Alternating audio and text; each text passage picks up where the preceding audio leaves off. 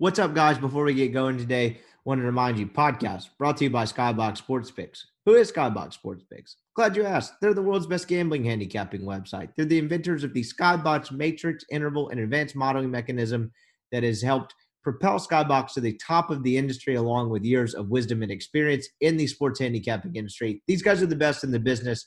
They're also the king of promos. You need to go check them out. They've got monthly passes, daily passes. I'd recommend buying the full year package for all sports, but you can do sports centric packages that are weekly or monthly as well as seasonal. You can also just get a daily pass if you just kind of want to see what these guys are about. And with my promo code RIPPY, you can get 20% off any purchase. Go check them out at skybox.com. They will have a package in your price range. They're also the king of promos, as I mentioned. Right now, they're going to run a pro. They're running a promo for the Coca-Cola 600. So Skybox is NASCAR wing, which these guys crush it. We're up 23 units on the season two weeks ago. May 30th, Coca Cola 600. If Skybox picks the winner of the race in the plays they give out that week, they will give away a thousand dollars to a random monthly subscriber. So the way you're eligible for this, there's a thousand bucks of free money if they pick the race correct. And I got a feeling they're going to pick the race correctly because these dudes know what they're doing. So all you have to do to be eligible for this $1,000 no string attached giveaway, just get a thousand bucks is you have to be subscribed to the monthly NASCAR package. So if you're a monthly subscriber, which is on top of their promo already. So if you've been listening to the podcast and you know that they're doing the monthly promo right now on NASCAR, where if you buy the monthly picks and it doesn't profit for the month of May, they're going to give you your money back. So you're either making money on the picks or you're completely getting your money back. Now you're either making money or you're going to be entered in a chance to win a thousand dollars or both. So if you're a monthly subscriber to Skybox, you're eligible for this. You also need to go to Skybox Sports Picks on Twitter and you need to retweet and like the promo code and you will be entered into the contest. So, monthly subscriber, go find their tweet on Twitter. I will retweet it. It will be retweeted on my account wow after this is live and it's Skybox Picks at Skybox Picks on Twitter like and retweet it, and you'll be entered into it. That's a chance to win a three thousand bucks on top of the money you're going to make from the correct pitch. So go check them out. Skyboxsportspicks.com. Podcast also brought to you by LB's University Avenue across from Kroger. Saw Greg this weekend. It was great to be back in Oxford. It's great to see an old friend, but you know the deal. Check them out, LB's University Avenue across from Kroger. Absolutely the best place in Mississippi to get meat. If you're a subscriber to the Rippy Writes podcast right now, that's rippywrites.substack.com. All you have to do I say podcast newsletter. All you have to do is go to rippywrites at type in your email, and you will get newsletters every week, every day, each week, as well as free meets. I would argue the uh, the latter there is probably better than the former, but I'm going to give you both. So that right now, subscribers are getting a $15 or $10 16 ounce prawn strip, and any second or third one you buy is 15 bucks, along with $2 off any fish in the fridge. So that's a pretty sweet deal for being a Rippy Writes newsletter subscriber. So make sure you're not missing out on that. Go subscribe to my newsletter each week. You'll get the podcast, you'll get all kinds of written thoughts as well as free meats. Who doesn't love free meats? So anyway, check them out, LB's University Avenue across from Kroger. It's our Sunday Megapod with Colin. All things Ole Miss Vanderbilt, a huge series win for this team. Uh, the confidence that they got from it, we gathered and we got into Drew McDaniel, Jackson Kimbrell, what to do about Derek Diamond, some lineup reconstruction stuff. We hit it all, and we took your questions at the end because we didn't do a mailbag Friday. So check it out. Uh, let's. Go. I don't know what I'm saying. Check out for it. Let's roll into this podcast before I fumble through any more words. Let's go. Rippy Writes with Brian Scott Rippy. Transcripts can be obtained by drinking a fifth of bourbon, ramming your head through some drywall, and then writing down every thought you have. What's up? Happy Sunday night. I am Brian Scott Rippy. On the other end of the line, as he always is on Sunday nights, is Colin Brister. Thanks for joining us for another edition of Rippy Writes podcast. This is turned into our Sunday mega podcast. Ole Miss takes two of three from Vanderbilt. I am actually just fresh back from Dallas after a hellacious travel day that we'll get to later. But I was in attendance for two of these games and watched the third one uh, in an airport while Colin was also texting me updates while I was in the air. So uh, one, appreciate the assist. Two, what's up? Not much, not much. It uh something rarely seen in nature happened today. You know what it is? What was that? Ole Miss won two of three in a series. That has never happened in the year 2021 against an SEC team. Boom. what a weird stat. But like, for I wonder if this is the first time. Surely it's the first time in ever in Mike's tenure that this is that it took nine weeks to win two out of three. Yeah, that is that. There's no way that's happened before. I, I I don't even have that. This is so weird. I don't have that looked up. There's no way that's happened before. But you know what was even crazier? You know, with the way Ole Miss was trending it going into this week, you know, you kind of assumed like don't get swept, see if you can get one. Like I guess what I'm trying to get at, there was a real world and a very real possibility that Ole Miss was going to go through the entire season without that happening. Because would you be shocked if they swept Georgia or they lost two or three? No, no, absolutely not. That would have been nuts. Can you call yourself good if you never take two or three? D1 baseball would have had them as a three seed. Yeah, like I just we'll get to that later. But yeah, that's a good point. I just I don't know. I've never that was crazy. So uh, but that was I mean if you want to get into it, that was a, a, a huge takeaway from this weekend. Sure. So it, it this was the first I mean I don't want to I don't want to short sight what they did in Texas, but that weekend aside, this is the first time they took two or three from a really, really elite caliber team. I, I just frame it in the sense that, you know, they played pretty much the top four SEC teams. They played Arkansas, well, not Tennessee. So they played Yeah. Arkansas, Vanderbilt, Mississippi State, and Tennessee would be the other one. And you could throw Sure. Florida as the fifth best, maybe. So they Yeah, no, absolutely, absolutely. four of the five and had not won a series against any of them. So this was huge. Yeah, absolutely.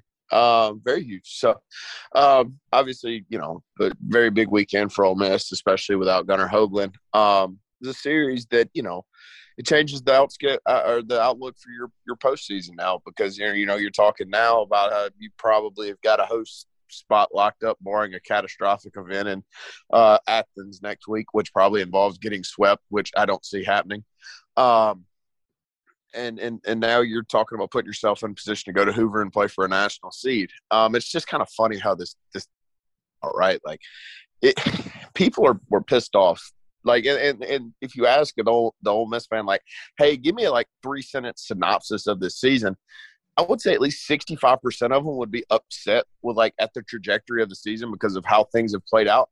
But there's very few Ole Miss teams in Mike Bianco's tenure that went into the last weekend at 16 and 11 or better. Um, so, I mean, th- to put yourself in the position that this team has is is pretty impressive, considering you know that, that they did have a bunch of tough losses. They have lost their best hitter and they've lost their best pitcher. Yeah, you're dead on with that. This has been such a strange year because, and I think some of it is the fact that, you know, two of the biggest games of the year, maybe the two biggest games of the year. I think Arkansas was probably more important, but A&M was later in the year and more consequential. The Sunday game against A&M and the Sunday game against Mississippi State, given the recent trend of what happened against Mississippi State, kind of almost directly falling on the shoulders of Mike Bianco not being on top of his game from a managerial standpoint, kind of I mean, that throws gasoline on a flame that may not have even been that bad in terms of just Yeah. the the team's performance. But you're dead on in the sense that this has been such a strange year because it felt like they've gone through so much. There's been so many losses that kind of frustrate the fan base and, and pisses them off, for the lack of a better phrase. But yet at the same time, like you mentioned, this group is 16 and 11. I mean, it's on the table that they finish with 19 league wins. I don't necessarily see that happening, but I see like 18. Yeah, 18, definitely. I see 18. I don't know if I necessarily see 19, but the fact that that's on the table with the week left, like you said, not a ton of Mike Bianco teams have done that. I mean, even that 16 team that wasn't that good but swept all the time had to sweep the last weekend, if I'm not mistaken, to get. No, no, no, no. I think you're thinking of the maybe the 18 team. The 16 team was actually a game ahead. They actually had 17 wins going into the last weekend. That's right, and they needed to go get a game against a Yeah, at A&M. team. That's right. That's right. I did have my years mixed up, but yeah, it's crazy. Um, how, how that's happened, and what did that 18 team finish at? I can't remember. 18 and 12. They were 13 and 11 after 24, and then they came home and swept Auburn and went to Tuscaloosa and won two. Uh, one of the last day to win the West. Yep. And so that team, you know, and that team, you didn't really think 19 was on the table late in the year, particularly finishing at 13 11. This team, it's, it's still mm-hmm. very much on the table for them. It's it's so bizarre and it's it's gone through a whole lot. And that's probably a, a good way to transition into the forget the metrics for a second and what we're Sure. talking about from a host standpoint. Friday night's game in particular for this team, I think was their most important win of the year, their best win of the year, and possibly their most well played game of the year at all. Given what they endured last week against South, eh, excuse me, against Texas A&M, you get the Sure. news on Gunnar Hoagland, and you come out and you beat Kumar Rocker and Vanderbilt on a Friday night and play a clean baseball game. You could sense it with the way those guys were moving around in the dugout, and you could sense the emotion in the later innings. That was a huge, huge, huge confident boost for a team that was really kind of running on fumes just from an adversity standpoint. I say run, that doesn't really make sense. I guess what I'm trying to say is they just felt fatigued by how much they had gone through, and you just wondered if they would, you know, they were kind of pushed to the brink from an adversity standpoint, and you know, instead of wilt, they did the exact opposite. I thought that was a massive win. Yeah. Um, you talk about Friday night, right? So we talked on here, like, what do, what do you do with Doug Nikhazy? Do you move him to Friday night? Do you, do you, do you move him to Saturday? Do you move him to Sunday? Or, or do you leave him on Saturday and, and pitch Diamond on Friday and McDaniel on Sunday? What do you do? And, and something I never considered, and I should have when I did this. And Mike uh, did a really good job of, of, of discussing this after the game. He said, look, he said, how do I look my kids in the eyes? I'm paraphrasing a little bit. He's like, how do I look at my kids on Friday night and tell them I'm putting the best we've got out there if Doug Nikhazy's not on the mound. It's like that that that screws with you mentally, especially what happened after, you know, I mean, uh, Texas A&M. Look, these kids know Derek Diamond struggled, and, and Drew McDaniel is, is, is I think he's going to be fine, but he's not better than Doug Nikhazy in any stretch of the imagination. You needed your best guy to take the baseball on Friday night from a mentality standpoint, and from frankly a guy that can match up with Kumar Rocker. Because I mean, let's just keep it real. If Doug Nikhazy pitches on Saturday, this team likely is 0 2 going into Sunday. Um, Yeah, So it- you're exactly right about that. That's a great point.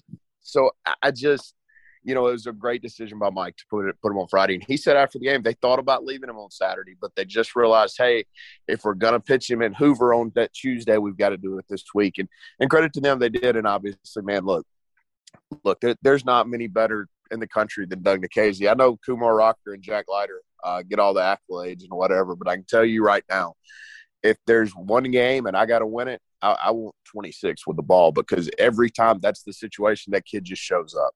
He does, and he was unbelievable once again. I think that was a great point you made from a mentality standpoint, because you know the the conversation we talked about in terms of the way the pitching sets up without Hoagland.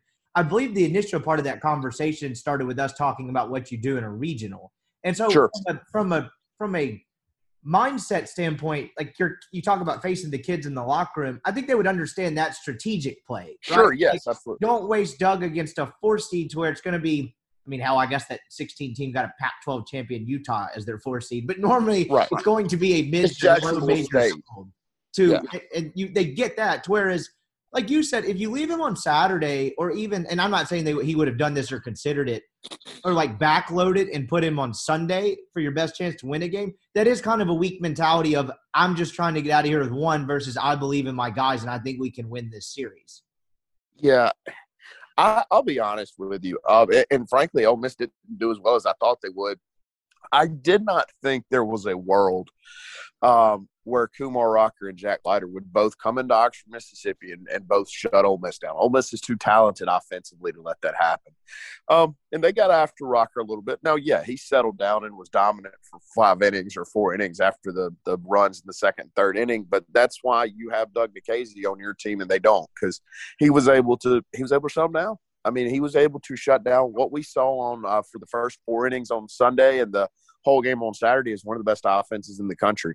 Um, now, if I'm Vanderbilt, I do have a little bit of questions, especially after Sunday. It's like, can we hit left-handed pitching? Because my God. Um, but credit to Doug, credit to obviously we'll get into this Jackson Kimbrell. They they were electric uh, all day long in, in both of their performances and shut down one of the best offenses in the country. And Ole Miss was just really, really good on Friday night from an offensive approach standpoint with Rocker because it's not like Rocker was terrible. He only walked No. a guy, he struck out eight, and he only gave up five hits. Ole Miss just put together three really good pieces of hitting, and they scored enough runs. They gave their guy a little bit of a cushion and closed it out. And what was, don't you think that was, that's got to be up there with, I mean, I'm sure there's one Arlington weekend, their most cleanly played game all year. That was really just a Um, well played baseball game from both sides. Yeah, the only other one I could, uh, the Friday night game against Auburn, kind of seemed like that. But yeah, uh, other than that, it, it was. Um, and it just kind of, I don't know what it was. You were in the stadium Friday night. It, it for whatever reason, uh, the stadium kind of felt nervous a little bit. And then they get the lead, and, and you kind of knew once Doug had a 3 0 lead, like, eh, this Joker's over. because they're going to Broadway in the eighth, and Vandy ain't hitting him. Um, if he ain't got to throw three innings, then this Joker's probably over. And for all, I mean, I mean, they got one guy on against Broadway, and it was lights out after that. Did you, by the way, see? I don't know. I don't know where you were sitting, but he was throwing something at like 88 to 90 miles an hour, and his fastball was still 94, 95. He was throwing something 88 to 90 with like freakish movement. So my brother, it's funny you mentioned that. My brother was sitting next to me at the game, and asked was like, he was like, "Is that his fastball? What is wrong? Like, what is that?" And it came in at 89 twice, and that's what perked my ears up because I didn't notice it initially, and he did it a second time, and I was like, "What is that?" And then I kind of blurted out slider, and I was like, "Well, unless he knows, like, unless something has happened with his arm, I don't think Broadway's got the 90 mile an hour slider yet. I don't know what that was. It, it's something with movement. Mike called it a slider after the game, but I think it's more of a cutter. Whatever, man. If that's a slider, uh, maybe keep throwing those. Uh, that was nasty. Uh, yeah, I mean that that you see guys. I mean, you now you're not seeing it at the big league level. The elite level guys are throwing their slider 90 miles an hour. There, there's you know in the world of day and age now, where you know 96, 95 mile an hour fastballs are more common. Kind of the new 95 miles, what 95 miles an hour, or 96 miles an hour was 20 years ago. Now seems to be hitting the 90 club with your slider. Is that off base? yeah, no, it feels about right. It's feels nuts. about right. Um, but you're right. It was something different. And yeah, you mentioned the crowd and you mentioned getting behind it. It also felt like it also felt like people in that stadium kind of knew this was a rallying point. Ole Miss gets the early lead. They're trying to hang on. They knew this was a huge game because just how deflating would that have been if you don't hold on and you lose four to five to three? I don't think the rest of the weekend goes like it does um, in terms of Ole Miss No. Sunday. Uh, if, if that kind of happens, I just think that would have been so incredibly deflating. So I think it was that, maybe a little bit of nerves about that, but I also think they kind of sensed the same thing those guys in the dugouts did. They wanted to make a statement that, you know, I know we've been dealt a terrible, I'm just speaking from their vantage point, I know we've been dealt a terrible hand, but we're not done yet. And that kind of felt like the energy they gave off on uh, Friday night. And I think the stadium fed off of that as well. Yeah, yeah, complete complete agreement with you. That it just look. I mean, you you, you get good swings out of T.J. McCants and out of Kevin Graham, and then you get the 3-0 lead. And you know, Rocker. I thought this was interesting. He hits that ball, and I don't know if you saw Rocker after Graham's home run. He was just like, "All right, man, screw this," because he kind of just was like, I, "I made a good pitch," and that kid just hit it in the middle of those drunk students. Um, and so it kind of felt like after that, Rocker settled in, but it's like I said earlier, there was never to me going to be this Rocker Leiter shutdown of the Ole Miss offense. I thought they would get to both of or one of them at some point, and you just kind of hope the day you do, you have enough pitching to get through it. And uh, look, like we said, I mean they they don't touch lighter up very much at all, but you know. The, the game plan against him is obviously get the ball out of the ballpark because you're not stringing hits together and, and credit to them for honestly think, you know, look, we'll get into the the series uh, on Saturday, Saturday's game here in a minute. But I thought from a sta- uh, from a game plan standpoint, they had a really good offensive game plan all three days. Yeah, I would agree with that as well. And I agree with your, your sentiment about, you know, you figured they'd get to one of them. You just didn't know which one. And I'm not talking shell them because that didn't actually happen to either one. No. Get to one of them enough to give them a chance to have a lead late in the game. And that's exactly um, that's exactly what happened. And man, you look at the other side of it. One last note on Nikhazy. When you look at what Vanderbilt did offensively the last two days and what that lineup's been for the last month and a half now, Casey holding those dudes down to a run on, or no, I guess the run wasn't even him, was it? I can't remember. Did he allow the home? No, no, it was yeah, it was the home. It, Yeah, it was one- home run. one run on five hits with 10 strikeouts with that lineup, given the damage they did the rest of the weekend. I mean, good God, what a remarkable performance. No, they have Vandy has a left-handed pitching problem. They they they struggle against left-handers. I think that was pretty evident this weekend. Yeah, I think you're exactly correct. And, and uh, you know, for as much flack as Mike Bianco gives, and I'm jumping ahead real quick, we'll cover it more in a minute, but you know, credit to him for going to Kimbrell. And I, I, that had to have been what he saw because it wasn't just, hey, let's try Kimbrell in this moment. Like that had to have been, that had to have played, that had to have been what that decision. Uh, I think the original game plan, if I'm honest, I think the original game plan was all right, we got five innings to cover with McDaniel, Miller, and Kimbrell. And then Kimbrell just didn't stop getting folks out, and they're like, well, the hell with it. Let him roll. like, I think the original game plan was five innings from those three, two from Doherty and two from Broadway, and then Kimbrell just didn't stop getting folks out. Absolutely, but like I guess um, I guess what I'm getting at is you know I mean Kimbrell's been really really really struggled. I mean if you look at his outings over there, I don't have it pulled up. I had it pulled up a second ago, but the fact that you know he goes to him you know over the the, the Josh Mallitz thing he can't quit. See, like he had to have identified what how they'd struggled against left-handers. I imagine it's happened earlier in the year, and then what happened against Nikhazy. That had to play at least yeah. Just off the top of my head, they struggled against Ryan Webb from Georgia, who was a left-handed pitcher. Um, yeah, that now that I'm MacLeod from State pitched okay against them. Yeah, I mean, it, it's they struggle against lefties, and and I mean, I don't know if, like you said, it was Mike realized that or, or just kind of lucked into it, but uh, give credit to whoever because because it wound up working out. I mean, you talk about Kimbrell. I don't know his final line for today, but I think it was something like three point one and gave up one earned run, um, and only gave up I think three hits. I mean, yeah, the kid kid was a freak show today. Yeah, he was, and I'm trying to pull up the statistics too, but I've got bunk Wi-Fi, so that's been a nice top to this already uh, hellacious day of travel. Anyway, I guess. What'd you say? Oh, I was just saying I can pull it up. Oh yeah, we. T- I can't get it to pull up, but we. uh So getting to there it goes. As soon as I complain, it gets to that. His last two outings. Well, he did throw two thirds scoreless and uh, against A&M, but his last couple SEC outings not been good. The Arkansas one was bad. The LSU one was bad. He's pretty good against Florida. Maybe his struggles are exaggerated a little bit, but I mean, you've watched it. He uh, you know, he's been walking dudes, and he he he not pitched well to that point. Um, he didn't even pitch well, particularly against Little Rock in the midweek, but Mike trusted him enough to there, go there. Today was two and a third innings of two earned runs on three hits with three strikeouts and a walk.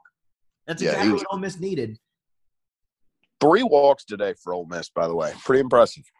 That'll play against that lineup. I was about to say, and that that that that's not you're not having six or seven of that eaten up by a starter like they've been used to the first two days, which makes that stat even more impressive. So we get back to Friday, you get to Broadway. Um, I guess I guess this is a good sidebar. Uh, we, our podcast family grew over the weekend. Uh, I was fortunate enough to meet Mr. and Mrs. Broadway. Uh, I appreciate them reaching out. They're big fans of the podcast. They uh they like me. They love you. So, uh, but well, I, I, may have to. I may have to watch more games with them because I watched the bottom of the third inning with Ole Miss scored ten runs with them. So you need to go stand there more. I uh, they, they uh, awesome human beings. Yeah, they are. They were incredibly sweet people. I really appreciate them reaching out. It was a pleasure, uh, pleasure meeting them. But uh, so we met them, and then Taylor. I actually right after I got done talking to them, I think Taylor came in the next inning on Friday night. But I really enjoyed meeting them. I appreciate them reaching out. I appreciate uh, them listening. Um, can you start saying something bad about Broadway so I could maybe move up the rankings a bit? Now try to get you to no. him or something. I mean, you can't really do anything baseball related. Could you like you don't like his hat or something? I don't know, but I'm gonna get you to neg him before the year's over. That's my challenge. It's gonna be hard. It's gonna be real hard. it is gonna be hard. We probably could try, but no, I'm uh, I'm totally kidding. I they were really sweet people. I really enjoyed meeting them. Um, and I appreciate them listening to this show. It was uh, it was cool to hear feedback from from kind of some of the listeners over the weekend, and, and especially them. So enjoyed meeting them. But anyway, it gets it gets to the ninth, it gets to the eighth, and you know, it wasn't necessarily 100% stress free, but you, you, felt pretty good with that guy on the hill after what yeah. done. I, I, I, didn't have a whole lot of qualms, uh, uh, or I guess I didn't have a whole lot of uncertainty about where that game was headed, barring something unlucky. No, I mean, I think the first guy reaches um, on a I don't remember what it was, but and then he retires the next six. I mean, Vanderbilt didn't see the baseball. Frankly, I mean, people kind of wigged out in the ninth inning on, on Sunday, and, and obviously we'll get back Friday or second, but like he struck the first guy out. Dunhurst doesn't block the pitch. Um, and then he strikes the next two guys out. People were concerned because they hit a ball pretty hard off the wall. It's like, no, this kid's fine. Um, I did, and I don't know what the mindset was, but I don't know, and I don't know um, where you picked up on Sunday, but I, I was shocked they didn't kind of bring him in in the eighth and try to let him finish it. But yeah, like you said on Friday night, um, he retires six of seven that he's faced. Um, look, his first appearance of the weekend, if it's if it's in a closed situation, he's not having to be, you know, throw three or four innings. He's pretty much been unhittable in those situations. Like if he's not having to be extended more than two innings, I mean, he he's frankly just been unhittable.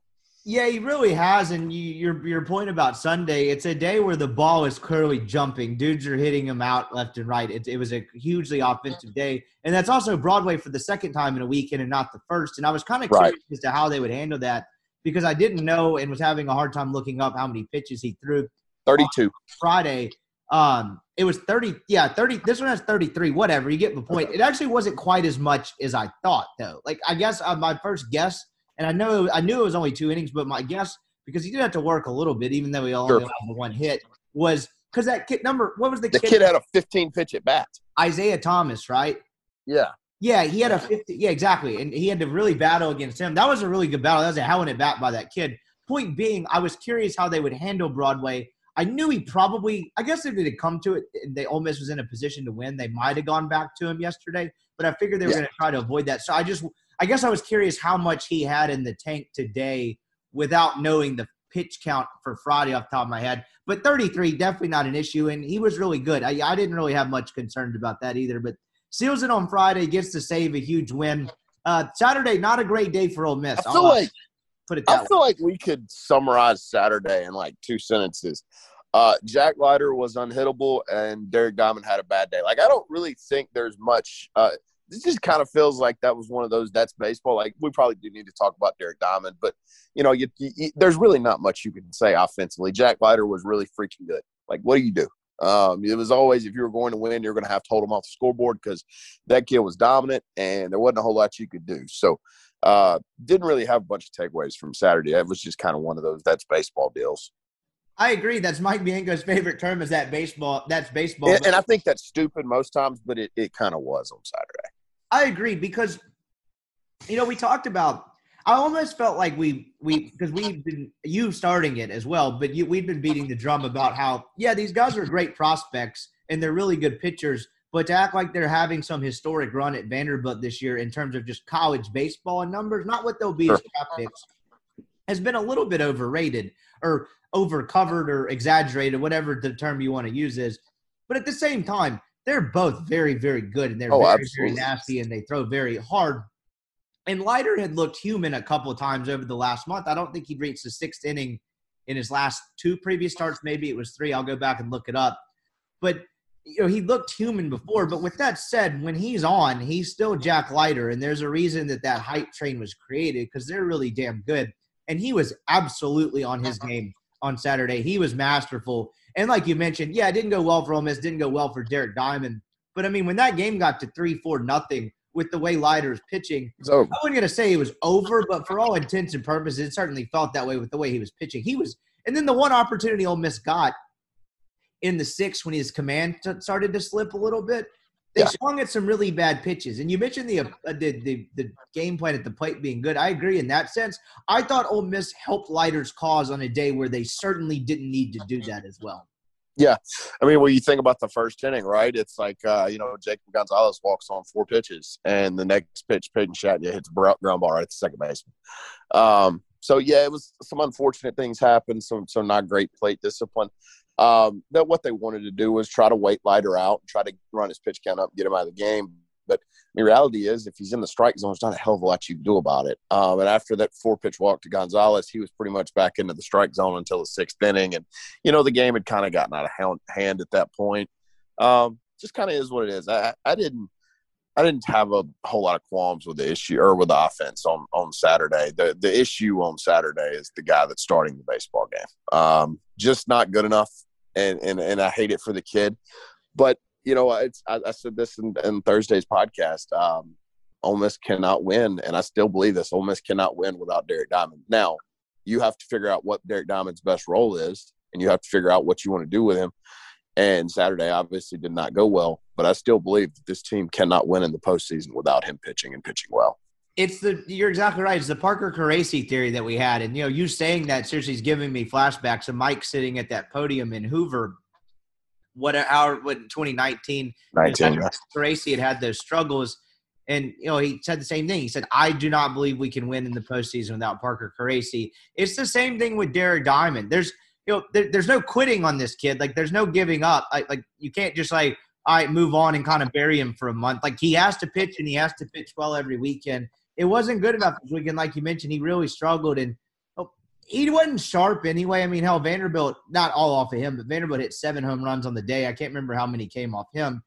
But even not being that sharp, the moral, not the more alarming part, one of the alarming parts to me about it is, it, it, I mean, how many of the runs again came with two outs, right? Like you could have gotten off the field at three nothing or something, and it becomes five or six. I'm paraphrasing because I can't remember off the top of my head, but like the inability to mitigate any sort of damage. Like, did, not he get to 3-0 and he allowed another kid on, then another kid hit one over the fence? Yeah.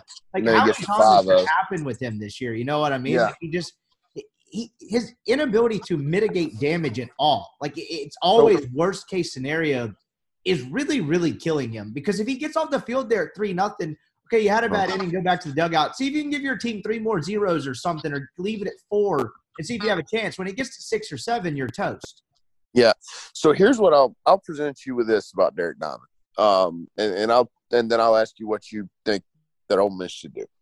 Um, so his first time through the order is pretty good. If you take out the Arkansas game, where obviously the kid blew up and had a tough outing, but if you consider starts against, uh, let's go through it: Alabama, Auburn, um, Florida, and then the starts against LSU, and I gave him a start against A and M and Vanderbilt. That's fair. Like to call A and M was a, st- a start's probably fair, right? He throws three and a or four and a third. That that seems fair, right? Sure, you're you're, you're basically okay. what you're trying to get at is he's seeing the lineup more than one time. Right. He, if you take out that Arkansas series, has an OPS under 500 um, first time through. Second time and even beyond is like 950. It at some point, don't you have to say, all right, I've got to figure out what the best role for this kid is to see the lineup one time. Whether that's, hey, I'm going to start him on Saturday. He's going to see the lineup one time, try to get me three innings. Maybe he goes to the top of the order a few hitters to get through that third inning, and I got to get his tail out. Or maybe it's in the bullpen where hey, he throws two high leverage innings. Um, but I just kind of think at this point, like those numbers are relevant. And if you're going to say, and I do believe this, this kid has to get me outs or I can't win, you have to figure out what that role is. I don't think Ole Miss's best path with Derek Diamond is continuing to send him out there and asking him to roll through this order two and three times. I just kind of think at this point in the year, those numbers are uh, there are germ- they're germane to the conversation, and you just have to be able to figure out what's the best role for him to go through this order one time. Uh, I couldn't agree more. And I, I, made a trip up to the press box to see some uh, old friends. Real tight ship they're running up there from a security standpoint. I just walked right in. Um, but anyway, you're exactly right. But I say that to say Nick Suss pointed. It was good to see him this weekend as well. I saw a bunch of people I hadn't seen in a while. And he pointed that out as well. He's like, he's fine through the first time. And what happened the first time through the order this time? You know, yeah, Isaiah three innings pitch, one earned. Yeah, exactly. He hits it over the fence. Okay, kid had. I mean, that was. I think that was the kid's first at bat since the eight, the fifteen pitcher to Broadway. He's a tough hitter. He's right. a good baseball player. You know, one nothing wasn't going to kill you. It's the solo home run in the second, and then where does it come back to bite him? I mean, where does things go begin to go awry for him? It's the fourth. third time. They go go through the order. I think he saw I mean, it's basically the same thing. He gets through the third. That's the first time through the order. Bradfield, the leadoff hitter, came back up. But the 4th uh-huh. inning is really when he saw the second time through the order. And, you know, walk, homer, fly out, walk, strike out, homer. Yep. And like, you can eliminate that second home run and strand the guy. You still got a chance to give your team a little bit more length. And instead, you know, he does make it back out for the fifth. I think he got it out and had to go.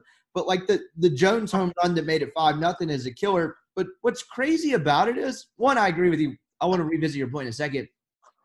Even when it's going bad, like the ability and the stuff standpoint is still impressive at times. So the Collywick, Colwick, whatever his name was, after the Jones home run, yeah, Diamond threw him a disgusting slider to strike he him did. out looking after that, and then just walked out and kind of looked defeated. And it's like, where was that three hitters ago, right? That type of thing. And so you you can see the abilities there. It's just inability to remain consistent and mitigate damage, like I said. And to your point, it is a it's definitely a thing. Second time through the order, but when you're trying to find him or, or trying to find someone to be a pretty serviceable Saturday guy to at least somewhat fill the void you lose with Hoglund, what do you do? Because you can't have your Saturday guy go out there for three innings and bullpen the rest of it, can you? Um, I could argue that it's better than asking Derek Diamond to go through it. I mean, if your options are bullpen a Saturday game or ask Derek Diamond to go through the order two and three times, I would argue that bullpenning the Saturday game is better for the Rebels. No, you're right about that. I, I said can't. They could obviously certainly do well, it. all right, here, here, look, hear me out. Here's what I do. I, I try to, I try like crazy to not have to use anybody but uh, Nikhazy and Broadway on Friday.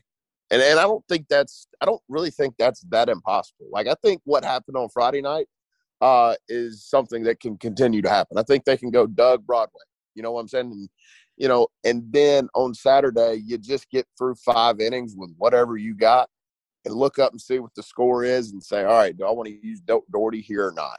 Like I, I kind of think that would be my plan. Is all right, let's just go Doug Broadway on Friday, and then figure out a way to get through five innings on Saturday. And well, I guess it would be actually Friday this week. So we're back Thursday, Friday, Saturday. Uh, get through five innings on Friday and look up and say, all right, do I want to use Jack Dougherty or do I not? Is the score close? Is it tied? in my head? If it is, I'll go to him. If not, I'll just kind of figure. I'll kind of piece it together to the end. Um, I think that would be my plan. I agree, and it's it, to me that's or I'd start Jack Dougherty, one or the other that is also i mean it's it's all but when you're talking about like like in my mind you're talking about if you even if you start doing you're talking about six innings right if you can get six innings out of the two of them and just yeah. see where you're at like three maybe more you know you get more if you can obviously but that, that my mind was kind of going the same way it's like you get it through if you can get in through three him being diamond that next spot seems to be you know, I think it's I don't I don't necessarily think it's completely realistic and I'm not saying you said this to expect to just go Doug Broadway every time, but and say you had to use someone else, whatever the one of the two between Dougherty and Myers you didn't have to use on Friday or game one, we'll put it that way because I know the scheduling is about to get weird with Hoover next week. In game one, you try to get a lot of length out of that other guy, whether it's Dougherty or Myers in game two. And like you said, look up after six innings and just see where you're at and see what the situation calls for there. Because I guess there's also a world where, you know, if you only need an inning out of Tyler Myers or something to get it to Broadway on Friday, he could come back Saturday unless he threw a ton of pitches. But I agree. You, basically, what we're getting down to is one, you really got to have a tight leash with Derek Diamond after his first time through the order. And as soon as things begin to even look like they're going awry, just pull the trigger and go with the Myers or Dougherty. Because you can live if it goes awry a little bit and it Ole Miss is down two nothing or something when it goes sideways. But when it goes six against most Saturday guys away, uh, that's not a that's not a situation they're going to be able to overcome and come back. So it seems like you go three ish with them, try to piece together three or four with those other two, and just see where you're at. That's that team's. It's a narrow path, but what else are they going to do at this point? You know. Absolutely. Um, yeah, I mean, but you know, we said earlier this week, hey, this team's got to find a, a bullpen arm, and, and, credit to them. It looks like they may have found one. Um, you know, and look, I need to see Kimbrell do it again, but uh, that looked impressive. Looked really impressive. Yeah, it, it did. It, it, it certainly did. There's not a world before we get to that because I this Sunday there's certainly more to talk about for sure. I mean, there's no world where I guess what I'm I'll ask it in two ways. One, there's no real need to move McDaniel up to Saturday or game. No, no, no, no. I don't see how that makes any sense. No. Um, I mean, at this point, right? Because you can't really do it because he threw Sunday, and I guess he only threw 3.2 innings. But I mean, you're talking about four days of rest, um, and shorten him two days of rest. So no, I, I don't. I leave him where he's at. I, I just let him be comfortable. Um, especially because he's going to throw on Saturday next week. And if Ole Miss is still in Hoover, he's probably going to throw on Friday or Saturday next week. Now, I will tell you this. Here's what I will say. Uh, Drew McDaniel is who I throw against the four seed in a regional. Oh, for sure. And you talk about, uh, yeah, talking about that, you throw him against the four seed in the regional, and depending on where the game's at, if you need it, I mean, am I crazy to say you could de- technically go diamond in relief if you need it? You you could. The hope, man. Look, and I don't think this gets talked enough about when people talk about regionals. Um, Ole Miss is going to destroy a four seeds pitching. Like they just are. I mean, we're talking about a team that destroys SEC pitching past Friday night and you're not going to see a Friday night arm from a four seed. Ole Miss is going to score 12 or 13 runs, in my opinion, against a four seed. Drew McDaniel could give you six innings and give up three or four runs. You're going to win the game easy. Yep, certainly. agree with that. The second part of the question I was going to throw at you is, and you kind of hit on it earlier, say, uh, mentioning like I guess you could start Dougherty. There's not a world where Diamond's not starting next weekend in Athens, is there? I just don't see that. No, because what Mike can say, and if you go back and watch that game, what Mike can convince himself of is that Vanderbilt did hit some good pitches out. And frankly, they did. They hit some tough pitches out of the ballpark. They also hit some really hanging sliders out of the ballpark, too. So Mike will convince himself this week that uh, Diamond's fine and will take the ball on Friday in Georgia. And I don't necessarily disagree with it. Where I'm going to have a problem with that is after he goes through the first time the order and he starts getting hit the second time, like get him out. That's where, you know, I'm fine starting him, but you need to be very, very careful after the first time through that order. Well said. I don't really have a ton to add to that because I think that's exactly correct. And we just kind of outlined the plan there. The only other last encompassing thought I'll I'll give, and I think most people out there listening know this, there is no like pull diamond on Sunday and just figure it out with someone else. Like they they know like this is what they have to work with, and they have to find a, made, a way to make it work. Right? Like there is no, you know, with Gunnar or whatever, and you had Drew McDaniel who we argued for a month or so whether he should enter the rotation or whatever, and it kind of got a little weird with Nikhazy out. Like there is no pull diamond in favor of blank. This is what you have. This is who you have available to you. Yeah. Find a way to be competitive in game two. Yeah, I mean, it, but like at the end, in the end, does it really matter, right? Because if I am Mike Bianco, like yes, you, you continue to start Derek Diamond, you start him Friday in Georgia. That's fine. Uh, start him in the tournament, whatever. But does it really matter, right? Because you're going to throw Drew McDaniel. Uh, if it's me against the four seed, you're going to beat them. You're going to throw Doug against the two or three seed, and I don't really think anybody's going to beat Doug Nikhazy in a regional. Um, so you're two and zero. Oh. Like, does it matter if you start Diamond at that point? Like, you're you know start your best available at that point. To me, um, uh, but yes, I, I, am completely with you in that. Like, yeah, you're going to keep throwing this kid out there and hoping he figures it out because if he figures it out, the talent is, is good enough to get you through and get you what you need. There, and there's not really a ton of other guys that you can say that about that, that's sort of the tantalizing part about it too, because we were texting each other during the game and during that start, and it kind of goes back to my example of he gives up the two bad home runs in the fourth, and then throws a disgusting slider to freeze the kid looking, and just kind of walks directly to the dugout as soon as the pitch left his hand. It's like, where is that five minutes ago? Type of thing. That's the tantalizing and almost frustrating part about it is a lot of it with this kid is mental, and I don't know yeah. what. And, and granted, like you said, he makes mistakes, he throws hanging pitches. I'm not saying he's he's dominant and he, he's all completely in his own head, but there's certainly a mental aspect of it. And I'll just pose it to you because um, you know I've never so much as been in charge of five year olds in terms of baseball standpoint. Like, what do you do about that at this juncture? Confidence is like cash. You got to have some to make some. You, you know who said that? Who said that? That would be the philosopher Andy Kennedy. Um, I like that. I like that. So I mean, it's it's it's it's cliche, but like that's what it is. You just gotta go out there and throw well, man. Like I can't make that kid be confident. I can't I can't help him. Like he's just got to go do it. Um, you can play psychologist all you want. If you go back and watch the game um, after after he comes out, you could see like the kid was shaking up. He he was upset and he had a bad outing. And Mike like goes up to him and, and like in, in Mike's nicest way possible is from what I could gather, it was like, hey man, it's okay. It's gonna be all right. We're gonna be okay. Um, but eventually, like the kid just has to. You can't do it for him. He's just got to go get it done. And you know, I think Derek Diamond, by the time he leaves Ole Miss, is going to be a really good pitcher. Um, unfortunately, kind of for him, Ole Miss is in a position with Hoglund out. Like he doesn't have time to be the good pitcher next year. They need him to be the good pitcher right now. And like, here's the thing too, he doesn't have to be that good. Excuse me. Like go give me five innings and four runs, man. Like, can you do that? Because if you can give, if honest to God, if you say, hey, every time Derek Diamond is going to throw the rest of this year, he's going to give up five, four runs and five innings. I'd say deal. Like I, this offense will take care of it after that.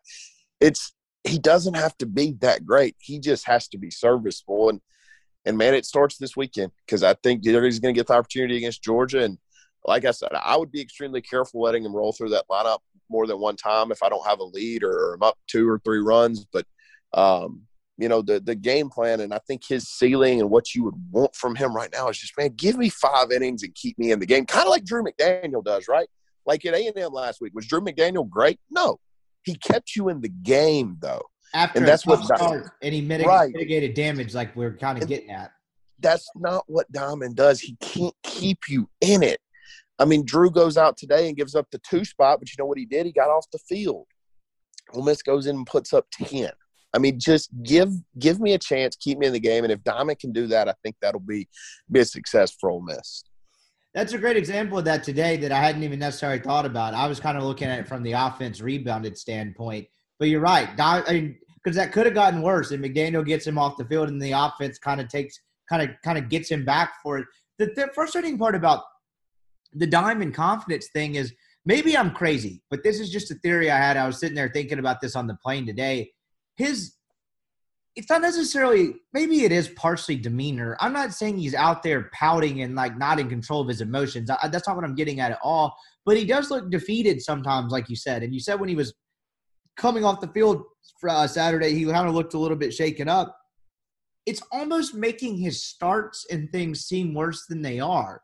Because when you hear like people discuss and talk about Diamond, it's it's it's as if he's gotten shelled every time he's gone out there, and that's not really been the case. He's been good on a lot of occasions, and the best example I can give is the kid needs a little more Zach Phillips in him from a confidence standpoint. Because Yeah. if you look at their side by side numbers, Phillips had a way, way, way worse start to his year when he got Sure. in that rotation and really got banged up against some inferior clubs.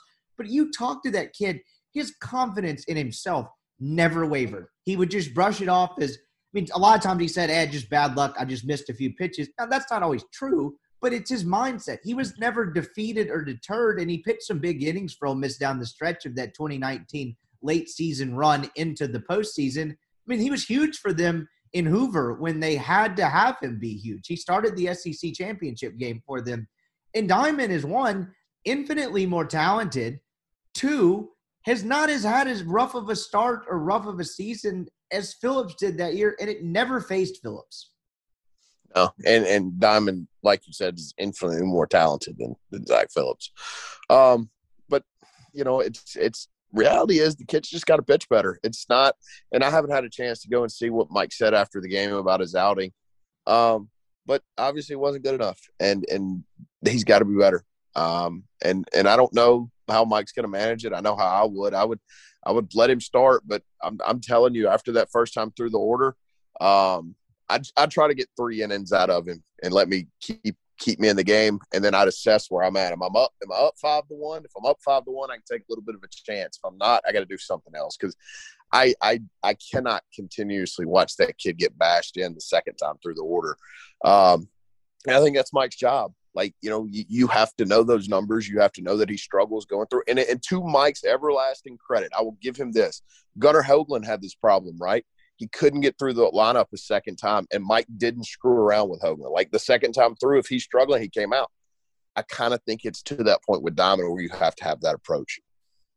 Yeah, that's completely correct. And then talk about the not screwing around with Hoglund thing. You saw that particularly towards the end of the year. And obviously, I mean, the, the, the greatest example of it was the Super Regional, where, you know, if you lose, you'll literally go home. As soon as things got squirrely with Hogan in that Super Regional game, he was like, nah, I'm just to figure out how to lose this. Like, how to, if we're to lose, we're to do this somewhere else. We're to stay in this as long as we can. It didn't end up mattering that day, but you especially saw that towards the end of the season. So, Yep, it is what it is with him. Like in the sense that he's got to pitch better for Ole Miss to have a chance, and if they do, like he did against Auburn, like he's done at times against Alabama, like he did in relief against whoever that was that I'm just now blanking on. Well, uh, LSU, the start against LSU.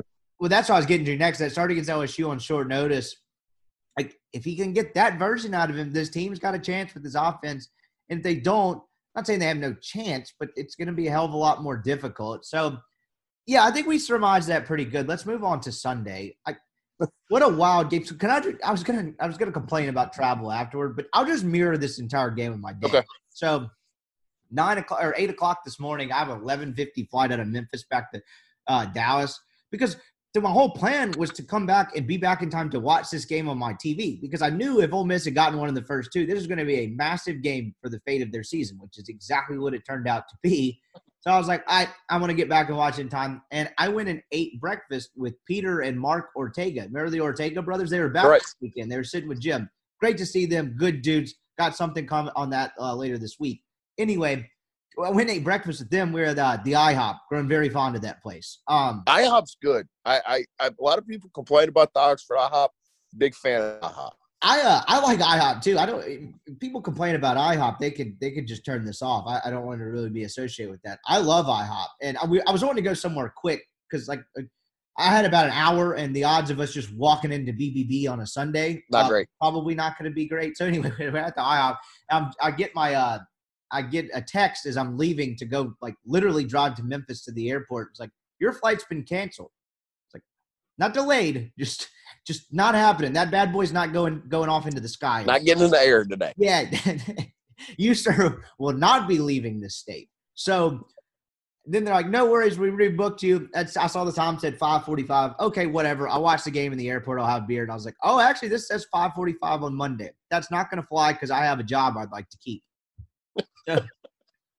Long story short, after hours of finagling, I think I'm going to get on the this flight that has two stops, including one in Charlotte that gets back into DFW at one o'clock in the morning. I was like, "Oh, this is just lovely. We're gonna have to cancel the podcast, like do it Monday or whatever." I was texting you. Then I get lucky and I get jumped on a. I basically just refreshed the page where the other rebooking options, and all of a sudden there were no options left today other than that one that got back at midnight. All of a sudden, another one at 3:35 popped up because someone had canceled their ticket. So I grabbed that immediately. Long story short, I'm really lucky. But I'm watching this game in the airport in a bar and then also watching pieces of it on my phone while I'm waiting to board, and then on my phone while I'm uh, in the plane, and then bought the Wi-Fi, the, the sham fifteen dollar Wi-Fi to watch the game in the air, which worked okay for the most part. Point being, I'm not as locked in as I like wanted to be, but I caught a decent bit of it.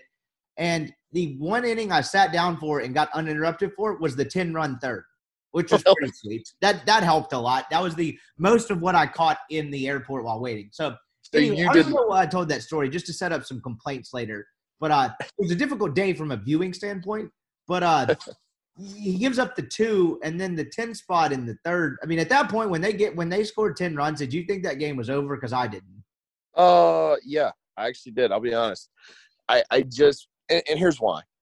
I thought, I thought the game plan was uh, five innings from McDaniel, Kimbrell, and Miller, two innings from Dougherty, two from Broadway. Well, at that point, you're up ten to two. You're six innings from bringing in Dougherty and Broadway, and I didn't think there was much prayer those guys were going to, you know, blow the game. Um, turns out that uh, getting those six outs from Miller, McDaniel, and uh, and uh, Kimbrell were not as easy as I expected. Um, I but I, I will tell you this is why I thought Ole Miss was going to win the game. I, I did not think they'd stop scoring. Um, and to their credit, they didn't. I, I just kind of thought once they got that lead and you have Broadway that you probably could go two for two innings, and Dougherty obviously is not going to have a problem going two innings. I kind of just thought that they would be able to pane- or, or piece it together um, to those guys, and and to their credit, they did. Obviously, some tense moments there at the end, and you know when they hit the grand slam to get it get it back within three. But uh, yeah, I, I'll be honest, I did when they when they went up ten to two. I kind of thought that, I didn't say I, I'm not going to say over, but I did kind of think, yeah, this Ole Miss is going to win this game. I'll, I'll be honest there. Okay, fair enough. I just I, I knew uh, maybe it's just uh, I'm, I'm warped from having Ole Miss and Vanderbilt having a couple crazy finishes on Sundays Sure. before night 2019 SEC tournament. That has nothing to do with this, but you just kind of get my mindset. Sure. I just knew they were going to climb back in it a little bit, particularly if Ole Miss didn't add on. Like I was like, you know, all they got to do is score what I guess that was, you know, three runs to make it 10-5, and then you're really within arms. Like point being, I didn't necessarily think it was over, but what a response! Like you mentioned, after McDaniel gets him off the field and there's no more damage after the two runs. I knew Vanderbilt's bullpen was shaky, and I knew that kid was not really going to give them an advantage. Say, was it Riley uh, Yeah. that started for Yeah. them? I knew Right. he wasn't going to give them much an advantage.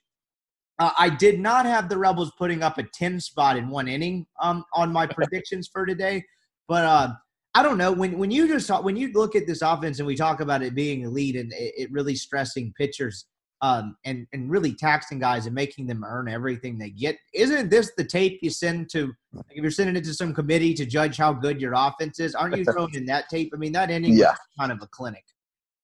They can they can get to you so quickly. Um, and and look, I get it with with Cael Baker just talking about that and like, yeah, he struggled some. You, you, people do need to understand, like, he scares folks. Like just looking at him and and you can't throw dude a fastball down the middle or he'll crush it. And that's I don't know. Uh, Baker's not the worst non-hole hitter in the world.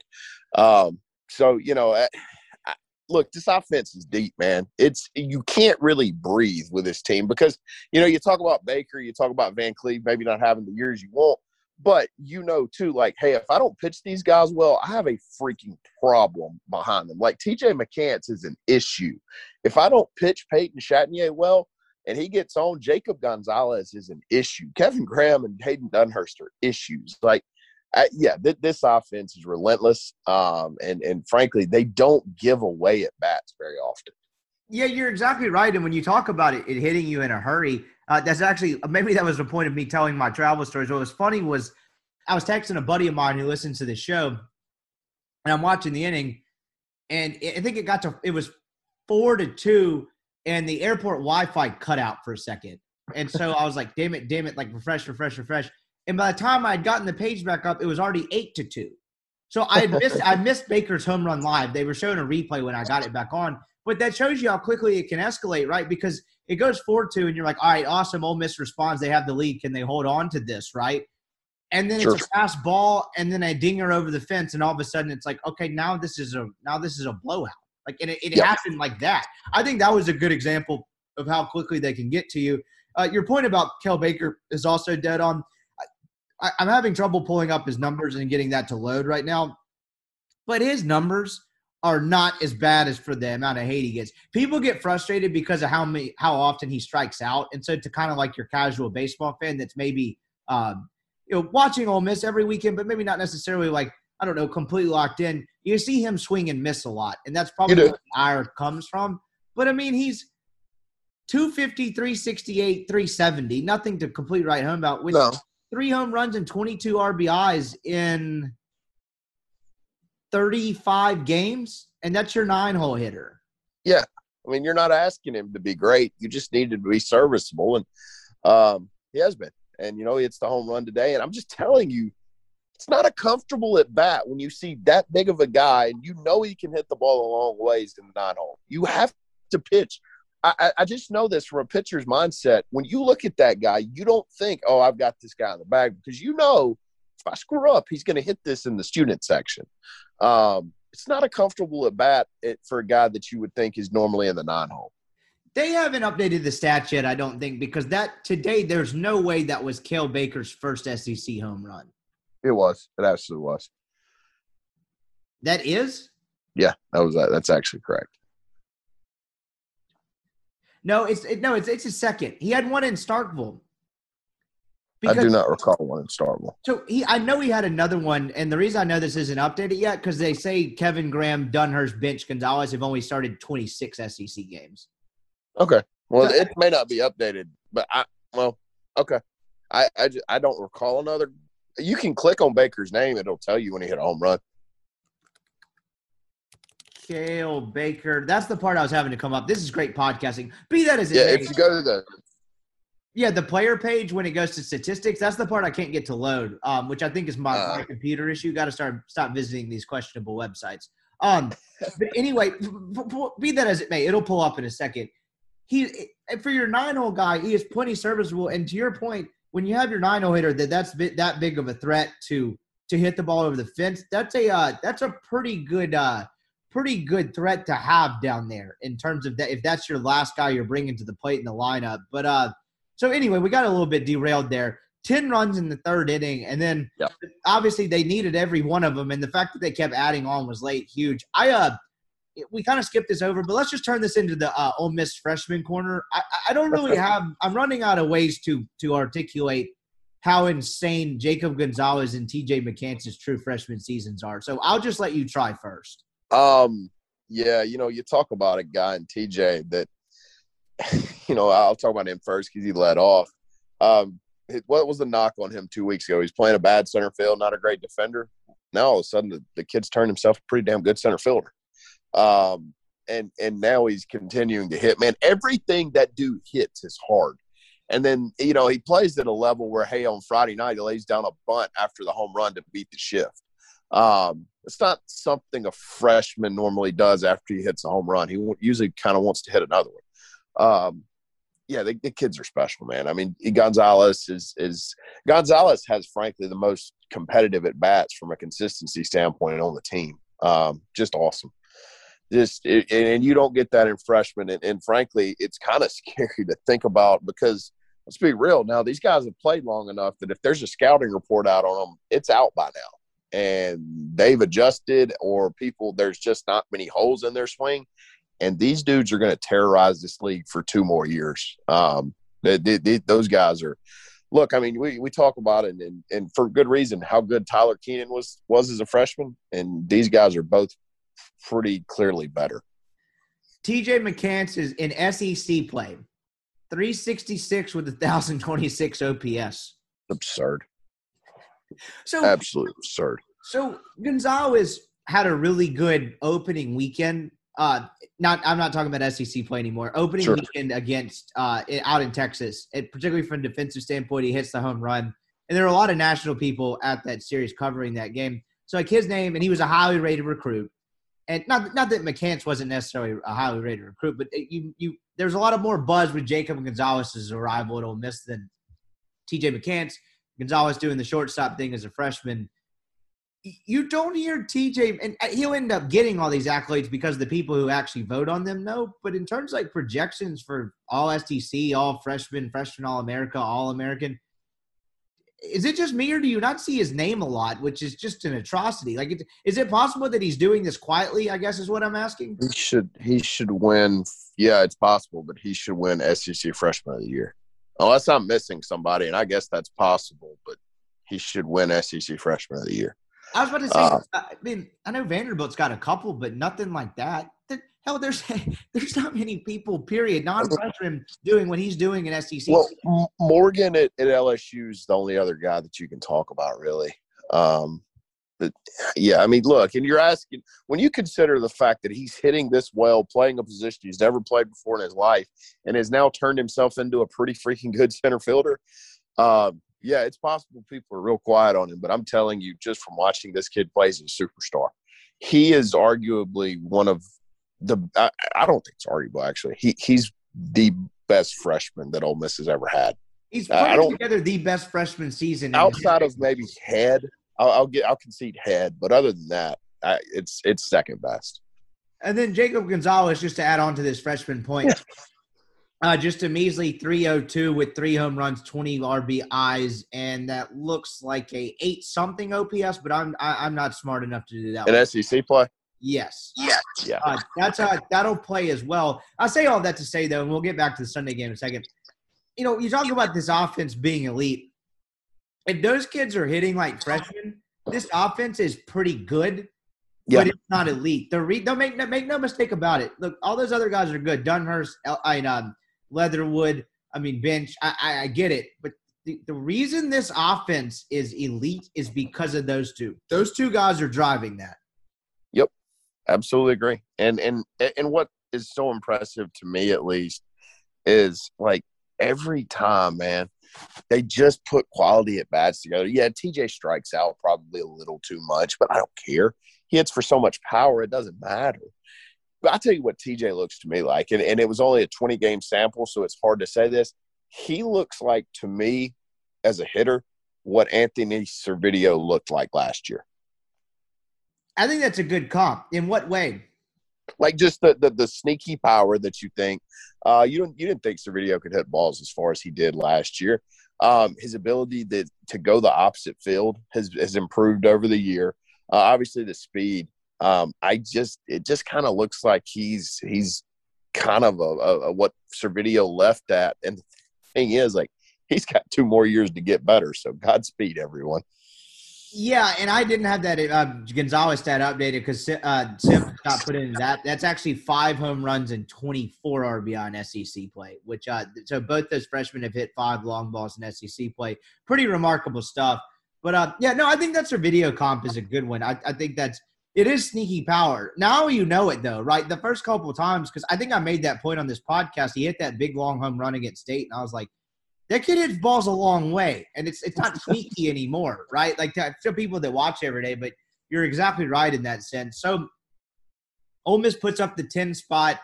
Um, McDaniel gets them through what he goes three and two thirds. He, he only gets two outs after that. But I'm going to say something before we talk about McDaniel. He had to sit in that dugout for 40 minutes. He did. It's hard to do. It, it that's something you got to master as well because that's hard to do to sit in there that long. Um, particularly when you know you're a freshman, you haven't done that a ton too. Sure, sure. And, and I mean, obviously you'll take the 10 runs, but telling you that that's not an easy thing to do is is go in there and sit for 40 minutes you're talking about a review talking about two pitching changes i believe i mean it's it's not an easy thing to do what he what he did and then have to come back out and obviously he comes back out and is probably not very good but you know um i, I don't think that i thought mcdaniel's first three innings he was actually pretty good I thought he was too. He was kind of rolling through it, and he mitigates the damage in the in the third or whatever that other. Yeah, I guess that was te- was that the, yeah the third because Ole Miss answered immediately with the ten spot. Right. So what, what what was concerning the alarming part about today, I thought was Ole Miss. So Vanderbilt scores a run, so they go fly out, double, fly out. Hmm. So it's ten to two with the guy on base and two down. And in the next, by the time Ole Miss got back to the dugout, it was ten to seven. yeah The inability to get off the field with two outs is tough. And look, it goes single, single, walk, load the bases, and then Austin Miller gives up the grand slam. So like it happened Yeah. fast, but that like Miller was one, Miller wasn't very good. Uh two, McDaniel let too many people on base. But like, man, can you get that? Can you get off the field at 10-4 there? I guess is my point. Yeah, right. And you know, obviously it skips from 10-3 to 10-7 because if Carter Young's ball goes 30 feet shorter, I mean, you get off the field at 10-3. But yeah, I mean, look, Fair that's point. unfortunate. Um, but I don't know. It's I, I just kind of it kind of felt like one of those days that was always slated to be a little bit offensive, just kind of considering what each team had left from a pitching standpoint. The ball was really flying today. I can tell you that the the wind was really helping the balls. I mean, uh, you know, Cael Baker's ball really got helped by the wind today. Um, but you know, it's yes, obviously you'd love to get off the field with two outs there. Uh, Drew's not able to get it done. And look, Austin Miller kind of just is what he is. If he leaves a fastball over the plate at 87 miles an hour, it's a really good chance cr- crush it. And and give credit to Carter Young, they did. Yeah. So what do you what do you make of? I mean, McDaniel. It was what it was. I he may have been left in slightly too long. Right when you go, I don't know. Maybe he wasn't. It was 10-3 and it was single single. So maybe maybe no, I would I would have pulled him exactly when Mike did. Okay, fair enough. I was I, I was about to say I can't retract that because the way it, it added up because the one swing it wasn't actually that bad. So, but what do you make of Miller? Because you know one of the guys I, mean, I wrote it. In, we talked about on Thursday's podcast. I wrote it in Friday's newsletter. Some of one of the group of Myers, Kimbrell, I think I put Forsyth in there and Miller. Like Mike's gonna have to trust one of them a hell of a lot more than he's done to this point in the season. I guess what I'm asking is, do you do you give up on Austin Miller because it hasn't been No. great lately? But I don't think you can. I don't give up on him, but he's not the guy. I mean, I, I don't go to him before I go to Myers, and I don't go to him before I go to Kimbrell at this point. Um, so, no, do I give up on him? No, but I, I just kind of think that there's there's kind of people ahead of him that I go to in, in big time situations too.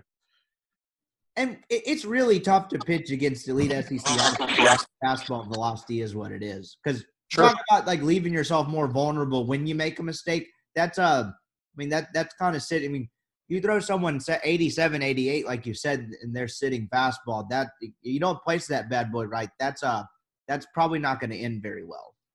Yeah, yeah, absolutely. So, um, yeah, he wasn't good, but obviously, you know, we'll get into this. Jackson Jackson Kimbrell kind of kind of saved the day, honestly, because he mitigates, you know, what was going to have to be pretty much perfection from Dougherty and Broadway. I mean, it was going to be two innings, two innings, and, and he kind of just overwhelms Vanderbilt for three and a third or whatever it was, and and gets you kind of to the point where you don't need much out of Dougherty, and you knew Broadway would shut the door when he came in.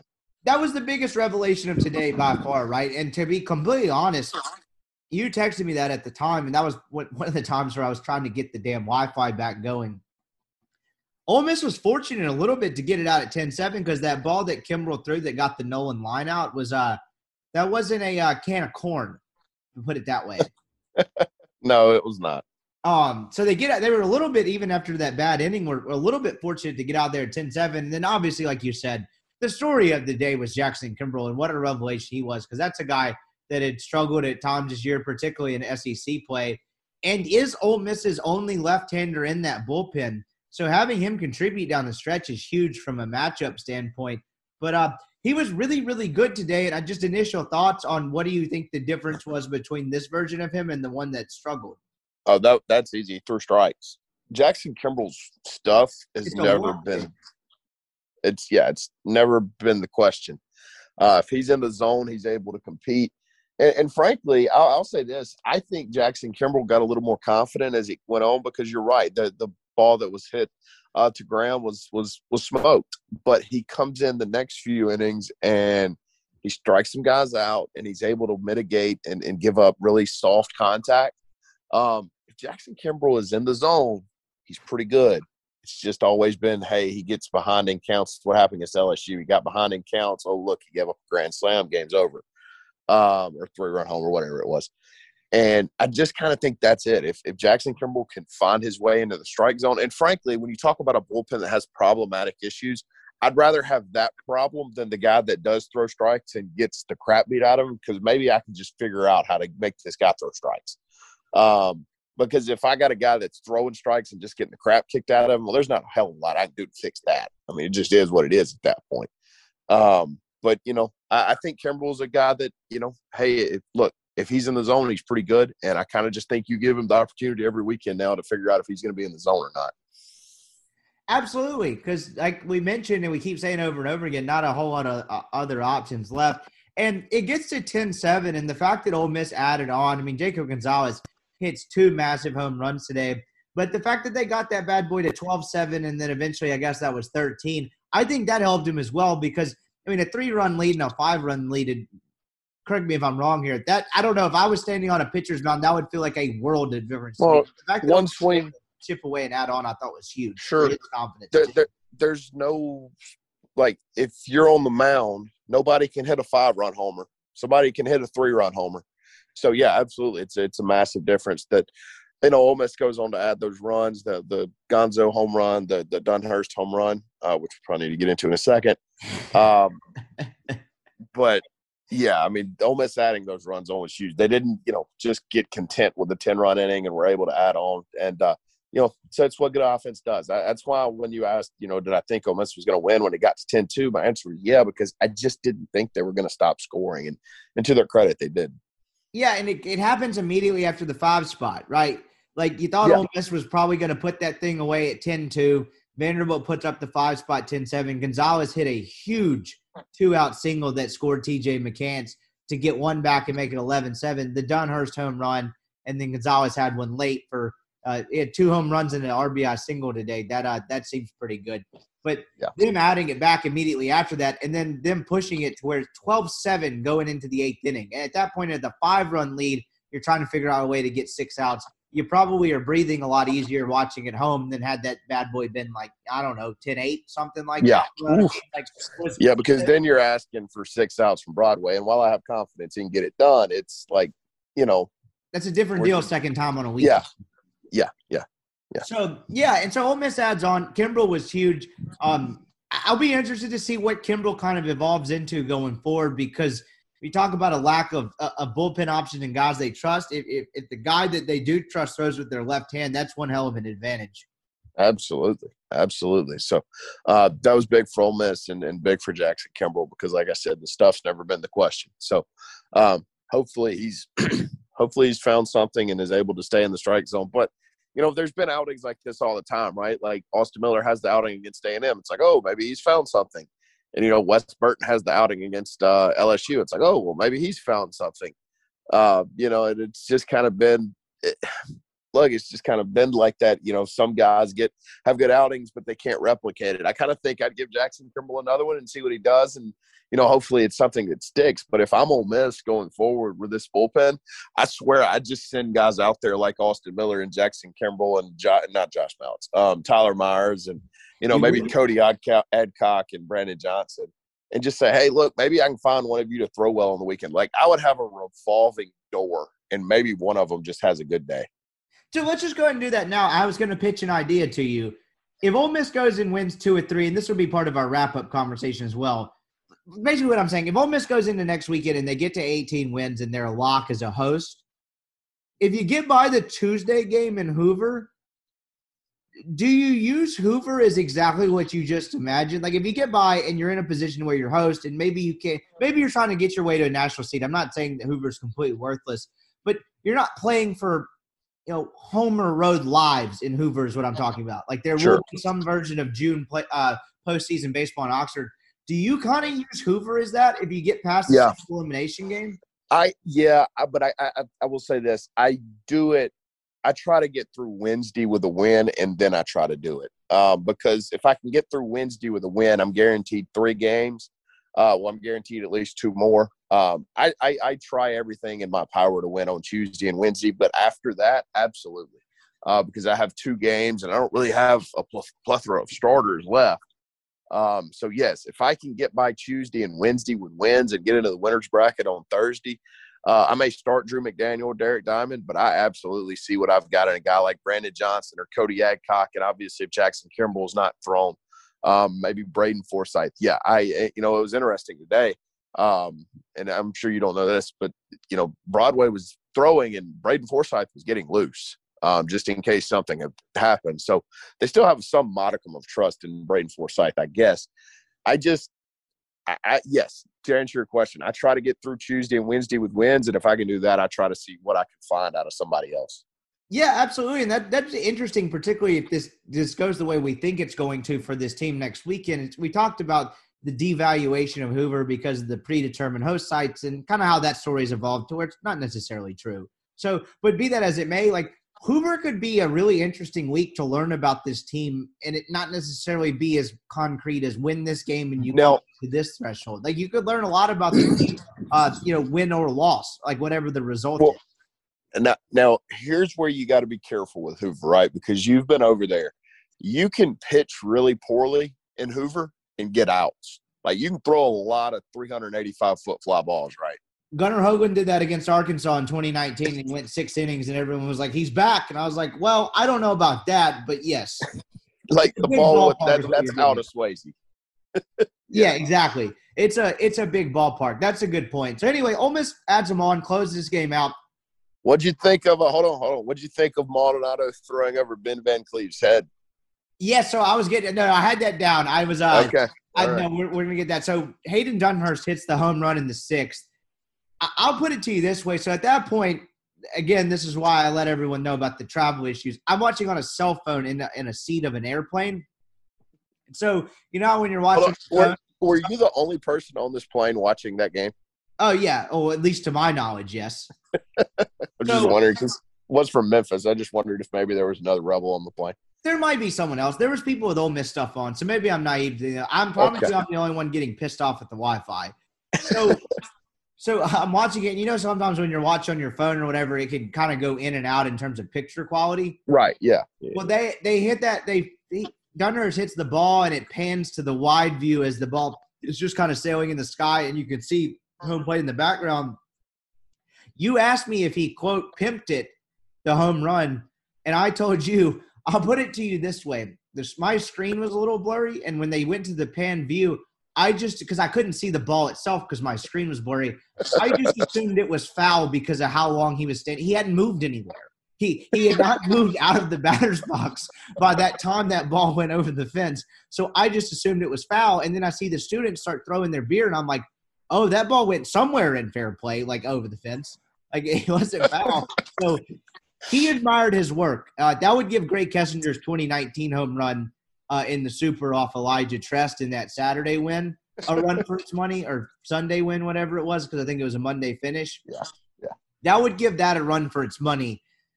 afterward, it was a little unclear because again, I'm battling crappy picture issues. I saw the pitch over his head. Was that because that kid was losing command a little bit? Do you think that was intentional? Yes. Yes. One thousand percent. Okay, so that's if it was, that's even kind of more quote unquote, I guess, bush league because if you're mad and you want to throw at a guy, I mean, even though, and I think this is stupid. I'm not dignifying the the idea of throwing a fastball at someone and hitting them with it, it being a remotely uh, you know, justified thing to do. But normally when you do that, you try to hit him in the back of the backside, throwing at someone's head. Like, what are you doing? Guy had walked five guys all year. He had, oh, okay, had, that's a nice nugget to know. He had no control issues. He threw at Ben Van Cleve's head, and thank God he missed. Um, I'll just say this: if uh, if I'm going to throw at somebody on Ole Miss's team, it's not the big guy from Indianola Academy. Like that, that's not the guy I pick on. And you know, I, I don't want to make more out of this than what it was, but I do think there was an element of look. Nick Maldonado was on the mound and he hadn't been hit all year, um, and Ole Miss was torching him. This guy came into the game with a point like six seven ERA in SEC or a point six seven ERA and like 0.9 in uh, SEC play. Um, and and their ace had kind of gotten hit around a little bit enough to win on Friday night, and that ain't supposed to happen.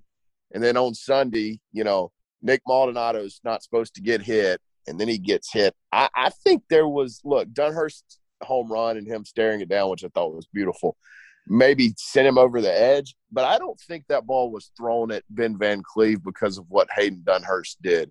I think that ball was thrown at Ben Van Cleve because Vanderbilt didn't think this was supposed to happen and they weren't having their way.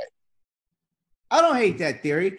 That makes sense because the Dunhurst thing, he admired his work, but I mean, we we are both proponents of if you don't want people doing that, maybe don't let the guy hit the ball to the moon, right? Like I mean, we're pretty firmly in that camp. But that's an interesting way to think about it that I hadn't thought about it. Um, but I actually I thought because by the time I kind of got my picture situation back settled down, I saw Mike come out of the dugout. You know, Tim came out of the dugout a little bit. I actually thought it was de-escalated fairly well because that really could have turned into something, and it settled well, down really quickly. Let me tell you now, and I I barely caught this, but uh, Austin Miller was ready to have a few words. He uh he came out that dugout. I'm pretty sure it was Miller. It was a really tall human being, and I don't think it was Wes Burton because I didn't see high socks. But uh, pretty sure it was Austin Miller. My man was ready to have a few words with Nick Maldonado if he wanted to. Uh, but in saying that, uh, people were like, you know, I, if I'm Mike, I get kind of upset there because, you know, you're throwing at my guy's head. And my thought process was, okay, if Mike gets upset there, here's what's going to happen. His team is going to think they have to go retaliate or do something out of the ordinary. It's like, man, Ole Miss is up 12 to 7 at this point if he just cools it and doesn't freak out, Ole Miss is going to win this baseball game. And I and I do give Mike some credit there. I think that went into his mind of, hey, I'm not going to freak out because if I do and I get my guys riled up, we could do something stupid and let them get back into this baseball game. Whereas if I can just stay composed, we're going to be okay and win the baseball game. And, and to Ole Miss's credit, uh, they did do something stupid. They they didn't throw at anybody. Um, and I, I, said this on Twitter. You can't because that's a three game suspension if you get one. And Ole Miss, God knows they can't afford to have somebody get suspended three games. Um, but you know, I, I kind of think that went into Mike's thought process of, hey, I'm not going to get freaked out because if my guys get freaked out, we might be in trouble. Yep, that's a great point. Um, I, I, I don't have much to add that because I agree. They, they're the last team in the country that needs to be without a bullpen arm for three games because that would really put them in a pinch. So, anyway, I uh, I made some snarky ass tweet about it. Uh, no, go ahead. Please, please present because not everyone has Twitter. That is true. I just said surely Ben that was great. Was just asking Maldonado which piece of the eleven point seven room and board or books he is getting this semester. Sure, that's what he was asking him. Hey man, hey, man you what are you getting for? Are you getting room and board? Because I got books this semester. Eleven point seven prevails. So Ole Miss closed the game out. Broadway comes back. He's really good again. Huge, huge series win. You know, it, it does help Ole Miss from a hosting standpoint, and we'll, we can get into that. But my main takeaway from this, this has to be a tremendous confidence boost yeah. for this group because all Ole Miss had to its name, really, if you want to put it down in simple terms, is a good weekend in Texas, couple sweeps against bad teams and a sweep against an average team. This was toe to toe and played a really clean baseball game on Friday and then outslugged an elite level club and an elite level offense on Sunday. I imagine, and maybe I'm not saying they didn't believe this already, but now they have tangible evidence of we can beat anyone in this country in a two, three game series because Yeah. I know they left the Arkansas series thinking the one that got away, they were not running off the field in that series. But when you finally see the results, they know they can beat anyone in the country, and it happened without Gunnar Hoglund. Yeah. Um, you're 0 and 5 in rubber matches. At some point, that becomes a problem. And now it's kind of like I said after the LSU series when they hit the walk off home run. It's like, hey, what what what did you guys do last week? And it's like, oh, well, we beat LSU on Saturday with Kemp Alderman's walk off. It's like nobody remembers the five rubber matches you lost. Now, if you're on that baseball team, you remember the one that you just beat the number two team in the country to win the series by. Um, I thought that was big because, frankly, I'm not shocked if in three weeks Ole Miss has to win a game three to go to the College World Series. Um, frankly, at this point, look, I, this this team can go a lot of different directions.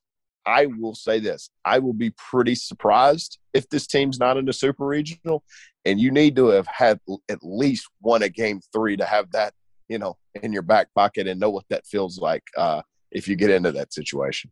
And we don't have to talk about this today; it's a long way down the road. But if they were in Sure. that situation, talk about the. No, I'm, I, I think your comment was well stated. I was about to take it a step further, just for a second. I was saying we don't have to get into this today, but man, if that is the case and that happens, talk about a narrative shift on uh, number five in the dugout. It's become Sure. wizardry coaching job night and day from kind of you know what people thought of the guy leaving the field at Texas A&M. Well, You know what I mean? it's it's such a it's such a weird uh, situation with Mike because when I look at this team and I say, oh, they're 16 and 11 and they lost their best hitter and they lost their best pitcher, in totality, I think Mike's done a pretty good job from a from a development from an offensive standpoint, and a lot of that credit goes to Mike Clement. Let's be clear on that. A lot of that goes to Clem.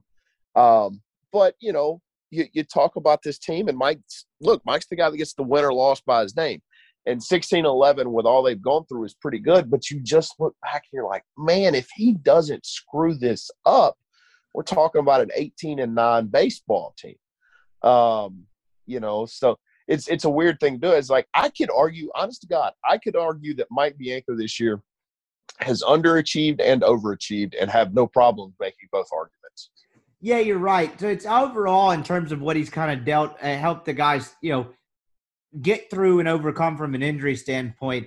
It's been a pretty good job, but it's been overshadowed by two of maybe his most five all-time egregious managerial blunders. Is probably the Yeah. best way to put it.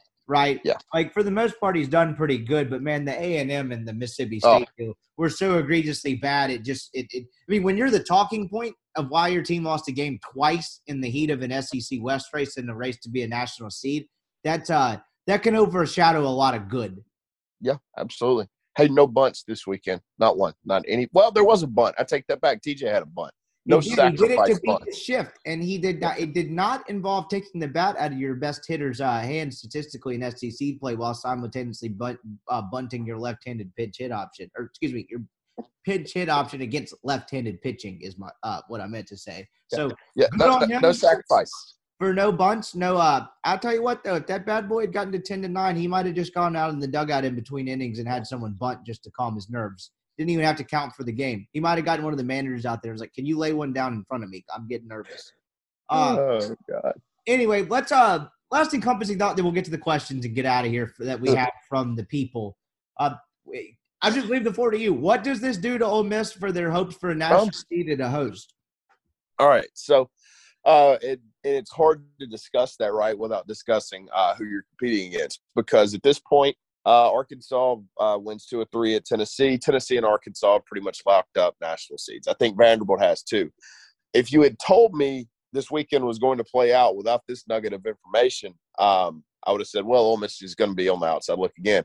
But somehow in God's green earth, Missouri won two of three at Dudy Noble this weekend. Don't ask me how that happened. Um, I got no clue. So now you're talking about a situation where it's Ole Miss, Mississippi State, and Florida, I think, for one national seed. Ole Miss's resume is not that bad compared to Mississippi State. Yes, State has one game in conference play on them, and yes, Mississippi State beat them two of three. And I'm going to get tired of this conversation uh, next week if this everything goes to fruition. Head to head is not a metric that they use unless everything is tied. Um, so let's let's discuss that. Ole Miss, Florida, and, and Mississippi State. I think if Ole Miss wins two, next weekend, they're going to go to Hoover with a really good shot and a real chance to go do some damage uh, and get themselves a national seed. I, I think it takes two, though. I do not see uh, this team being able to be one with only one win next weekend. But um, if you win two, man, you you go over to Hoover with a real chance to do some real damage and, and become one. Um, and we've seen teams go go get national seeds and go get host spots in Hoover before, so I wouldn't put it past them. I mean, hell, you've seen a lot of Mike Bianco teams do it. So that's what I was referring to. Yeah. Yeah, I, mean, I thought you just meant in general. Yeah, you're exactly right. I mean, there's, there's been a lot of Mike Bianco teams that have found something at Hoover and really changed the outlook of their season. Yeah, I think that was a pretty good summation or summary of kind of how this this works out. And you know, what's crazy is is the way the season has gone and the adversity they had dealt with from an injury standpoint, and then a couple of managerial blunders along with the top heaviness of the SEC. I feel like Ole Miss was written off from a national seed standpoint because of how it looked before that. And that just kind of shows you how oh. funny this sport can be sometimes. To one week, sure. changes everything. Because you know, getting to this weekend changed absolutely everything for this team in terms of that national seed conversation. They were always still pretty good on the hosting. Any idea that they were not going to be one of the 20 sites or firmly a host? That idea was out there even entering this weekend is just silly given their metrics. It just was not based in any sort of logic or fact if you look at the metrics. And you know what? Shockingly, they were named one of the 20, and they're probably playing June baseball in Oxford. It's just a matter of if it's one weekend or two. Yeah. Um, it doesn't help that, and I'll call it a narrative. It doesn't help Ole Miss's sake when one week you have you're the number 10 projected national seed the next week you're a two seed, and then this week you're going to be a the 11 seed because you won two games. Like that, that doesn't make rational sense. Um, so yeah, it's yeah. Look, that that people made up this stat that was series wins or whatever, and it's like, man, that's not a thing people gauge by because you shouldn't be gay like going three and zero oh in a series shouldn't count as the same as going two and one in one. Like that makes no that makes no logical sense. Well, it's not um, the same thing if you do that. If you crunch the numbers, three is more than two. Yeah, it's like okay, well, if we're going to do that, why can't uh, a sweep be 1.5 series wins? Because last time I checked, like you said, uh, three greater than two. Um, and and we we have decided that this you know series wins bull crap was an actual stat, um, and and that was going to make Ole Miss a two seed, and it turns out what it turned out last week when they announced regional hosts is, uh, hey, shockingly, uh, this is going to shock you, RPI mattered because they didn't let Louisville host, they didn't let Georgia Tech host, they didn't let Florida State host because guess what? Their RPIs sucked. And I'm telling you now, the NCAA selection committee, as much as it's going to piss people off because some RPIs aren't correct because of COVID and schedules and whatnot, is going to use the freaking RPI come selection time. Yep, completely agree. This team has everything in front of it, and you know I think the best way to maybe put a final bow on this weekend, aside from what we talk about with the questions, is I think this team consciously wanted to make a statement that they're not necessarily done yet. Like you know, count them out if right. you want to because they lost their first round pick and kind of their glue on the mound. Uh, you know, Doug Nikhazy's a glue. That's probably not right way to put it. You lost your hoss on Friday nights after losing your best hitter from a everyday capacity. Um, I think they kind of wanted to make a statement that they're not done yet, and they certainly were because I mean I thought this quote between Mike, I've never heard Mike say something like this. Mike hates it. I'll give you a little uh, access to his headspace. Mike's not a big fan of comparisons to past teams. Like if, for example, because I've made this mistake in the past, if I had asked him, um, "Have you ever had a better freshman than T.J. McCants?" He doesn't like that question.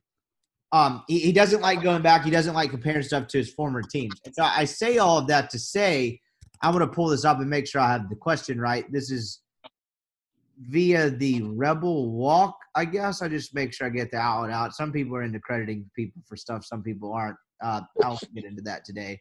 Uh, let's see. I don't. Mike, Mike Bianco said, "I am not sure if I've ever been more proud of a team." We have a lot of games in front of us, but how resilient and relentless they continue to be. Our guys continue to answer back again and again. Yeah. I've never heard Mike say something where he references back and thinks about other teams that he's ever, you know, quote unquote. Like Mike usually says, "I'm really proud of these guys. They're relentless. They've overcome a lot." I've never heard Mike like, go back in time and compare it to anything else he's dealt with. Where say, "I don't know I've ever been more proud of a team." I think that's really telling. Is all I was trying to get at. No, that's it. Really is. Um, and it's like it's like I said, man. This is a team that lost their best hitter, uh, their best pitcher, and well, arguably the best pitcher, and their second best bullpen arm. Um, and frankly, before the year, they lost their second best defender in Jerrion Ealy. Um, but you know, and they keep just keep showing up and fighting. Um, and they've had some things go their way from an on the field standpoint. Obviously, the what happened against Mississippi State, what happens against Texas A&M, uh, really unfortunate. And they they just kind of that's you know I, I think this term the, the the term toughness is is overused in today's society with coaches and whatnot but like they're the walking embodiment of it and, and what people mean when when they talk about toughness. Like there could have been a lot of times this year with where this club throws in the towel um, and and to their everlasting credit they did it and a large reason they did it is because the guy that took the ball on friday night because frankly and, and i said this if i got him and he's available I, I, i'll go to war against anybody with that cat Dead on. And you talk about the time to do it. It was now. It was this Yeah. weekend. You lose a series against a bad A and M team because your manager made a boneheaded dis- series of decisions in the eighth inning, and you had a, you know, your best, your closer wasn't great and gave up the grand slam. Whatever. Like that's a guy that's been good for you all year. Like nothing is going their way at that point. You lose Gunnar Hoglund for the year. You know, before you play another game, right? They announced that. I guess it may have happened after Little Rock, but you get my point the Sure. time to wilt and the time to say this isn't our year, whatever, is now. Because would you have been stunned, not knowing what you know now, just DNA of this team aside, just if you were looking at this team on paper and you hadn't watched any games all year, and you look at where they are at the point in the season, you knew the injury news, like, would you have been stunned if Vanderbilt had come in and just mowed Ole Miss down and beat the living hell out of them for three games? No i've seen that before I, i've seen And the exact opposite happened. Yeah, and that's impressive. Um, and good on those kids, man. They continue to fight. That's that's never been. Look, I've got a lot of criticisms with Mike Bianco. I really do. Um, I, I don't really agree with a lot of things that he does, and then that's fine. He know he's forgotten a lot more baseball than I'll ever know. And he's he's proven to be a really good baseball coach. One thing you'll you'll never be able to say about him or his kids, they they they don't quit fighting. And and you know we can talk about June and his you know not getting it done and not getting to Omaha as much as people want, whatever over the course of the season, his kids don't give up, and I can't say that about every team uh, in the SEC. I mean, frankly, you look around some some teams right now have given up. Um, but over the course of 56 games and however long they play in the postseason, those, those, those kids are going to fight and they're going to come at you. Well said. Let's answer our uh, listeners' questions. Uh, I'll give one more shout out to the listeners. I heard from a lot of people this weekend. I appreciate everyone listening to the show. I've been shocked, uh, not shocked, but I've been pleasantly pleased, surprised with how this uh, this has grown. It's been fun to do on Sunday and Friday nights in particular. So I appreciate everyone out there, and we will try to drop some knowledge bombs on y'all. Here we go. Silly man, chili man, who's a frequent. I still don't understand. Anyway, I don't get the internet. Um, if he asked if Ole Miss wins the series next week against Georgia, who is the first opponent in Hoover, and how far in the tournament do you see us going Um, if we lose against Georgia? Well, one, it's gonna be very hard to answer that right now, right? There's still well, to be shaked out. Oh yes, there is. Um, I can tell you this: if you're if they're going to be the five seed, if they're going to be the five seed, the opponent's going to be I think Auburn. Um, outside of that, it's just there's so many things. Look, if they win the series, they're going to be either the five, six. They're either going to be the four, five, or six seed. I would lean probably to the five or six because you're competing with State and Florida, who you don't have tiebreakers over. Um, I would lean that they probably play a combination of Auburn or Kentucky. How far can they go? Not very far. I mean, I think they get to Friday. I think Doug wins on Tuesday, whoever he throws against, assuming he throws. Um, but I, I this, this team does not feel set up to win in Hoover like some past teams. Agree. They don't have the pitching depth, and that's okay. Well, Uh, it's it's that they don't have the pitching depth, and I think their offense kind of gets mitigated a little bit in Hoover. I definitely agree with that part of it because that is a different type of ball um, over there. I'll uh, just for the before we move on to the next question, the, way he phrased the question, there's a chance that he was asking how far do you see Ole Miss going in the NCAA tournament. So just answer that. Um, how far can I see them going? I can Yeah. see them going to the College World Series. Um, I actually believe gonna- that as well. I mean, I, I didn't back down when when Gunnar went out. This team still go to the College World Series. There's been a lot worse teams than the Ole Miss Rebels go to Omaha before, um, and it, as currently constructed. So you know, I mean, frankly, right now, I'll tell you that I'll say it straight up. I think this team's better as currently constructed than the 2018 baseball team. 2018 baseball team Wow. team should have gone to the college World Series. They just hit, man. They hit so much better. Um, I don't know. I, I could be wrong, and I and I will. I'm not, you know, willing to say that I could be wrong there. I just, I kind of look. I mean, they didn't pitch as well as people think on that 18 baseball team, and they hit a whole hell of a lot better than they do than they did. That's very true because 18, if I'm not, Rolison was not that good in 18. No, and Fogel was fine. Yeah, yeah, fight was fun, but you're exactly right. I, you're you're talking me into it. The more and more you say it, the more and more I uh, I think I agree. The uh, next question, I, I I don't have anything else to add to that. I, I wouldn't I believe that as well. I wouldn't be stunned if they went to the College World Series. If they got bounced in a regional because they ran and got in the losers bracket and ran out of pitching, Um, I'll say this: I'll be shocked if they lose a regional if they hold Doug Nikhazy. Fair enough. That may uh that's that's fair. Do you guys think McDaniel should be moved up to Saturday? Also, did this team just lock up a regional host? We did answer the McDaniel part of it uh, earlier in the show, so I don't think we need to rehash that. The answer is no. I just don't think you're gaining anything out of that. It doesn't make a ton of sense. Did they Yeah, just lock up a regional host? I guess technically not, because you don't need to No. get swept next weekend. But they're they're they're sticking the key in the lock. You'll put it that Yeah, way. they're- They need one next weekend, and they're not getting swept next weekend. So, for all intents and purposes, yes. Yeah, exactly. I mean, just not. I mean, obviously, I guess for for for everyone out there, sake knock on wood, but like, yeah, you're right. I mean, I don't. They haven't been swept all year. They're going to get swept by Georgia. So no, not technically, but you're one win away from absolutely cementing it. Um, let's see. Who would you least? I'll say, hold, hold on, real quick. I will say this: people do need to understand that their seeds are one through sixteen, and that locking up a regional host, like yes, you can lock up a regional host, but you don't want to be the 15 seed and go into Arkansas either. You'd much rather, even if you're not a national seed, be the 11 seed. So there's still a lot to play for. Oh, that certainly matters. You, yeah, that that's a great way to put it. Um, although, don't you think Arkansas would be the one? Uh, uh, yeah, yeah, but whatever. You don't want to be the 16 and then having to go to Arkansas.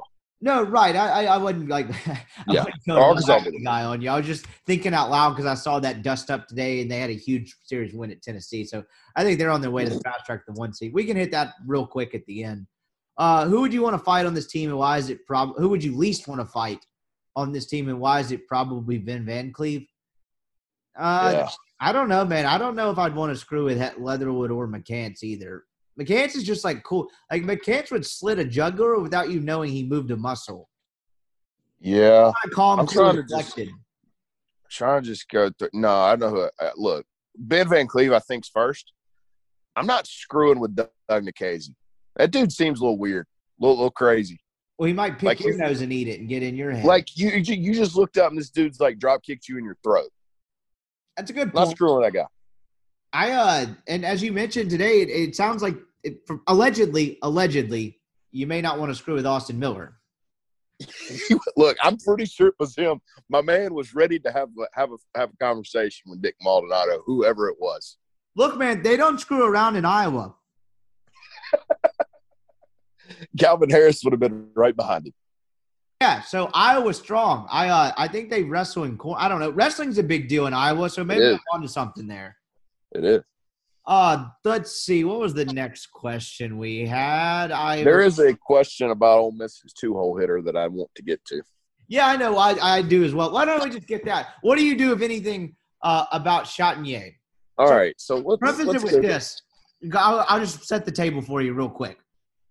Chatagnier in SEC play is a, let's see, let me make sure I have this correct. It's like 250. Yeah, 260 with a seven something, low seven something OPS. Yeah, not very good. Um, so here's here's my issue with what happened today from the lineup, and everybody's like, "Oh, they scored 13 runs. That's great. That is great. They, they scored 13 runs." Um, how do you justify dropping Hayden Dunhurst and leaving Peyton Chatagnier where he, where he was? Um, didn't really understand that, and obviously he doesn't have a good day today. I look. There's some people advocating for Peyton Chatagnier to come off the field, and I'm like, first off, like for who? Um, second off, no. Like the kid's a really good defender. Um, he's your spark plug. We've seen what this team goes to when Peyton Chatagnier is not in.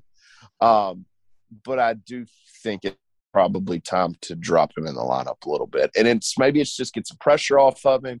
But I, I and, and some of this isn't Chatagnier's fault. I just kind of think there's better options right now in the two hole. And look, obviously he struggled, but like that has something to do with like, hey, Jacob Gonzalez, Kevin Graham, TJ McCants, Hayden Leatherwood, um, and Hayden Dunhurst have really hit. So let's get one of those guys that have had really good years into the two hole and, and let like I don't think Peyton Chatagnier is going to continue to struggle. I think he's going to find it. I just kind of think that those guys have had good enough years where it's time to justify uh, and it's time to move somebody like that into the two hole. I agree. And if you want to get into lineup construction, is is Hayden Leatherwood the greatest eight hole hitter of all time? What what Yeah. what I got to do to move up? Yeah, um, Ole Miss. Here's your fun stat. Ole Miss has two of the highest uh, ten batting averages in SEC play, and before today, they were hitting sixth and eighth. Ooh. Yeah. That's Before uh, today, hit sixth and eighth. Uh I got one to counter with you. Peyton last multi-hit game in the SEC was April 24th against LSU. Yeah, and and before that game, it wasn't good either. No, he had a Uh, tough weekend against Mississippi State. Kind of the peak Chatagnier was he had like seven or eight hits the Arkansas weekend. He was really weekend. nasty that weekend. Uh, but it had been a struggle since. I'm kind of in the same boat. There's nothing. Uh, there's there, there's nothing.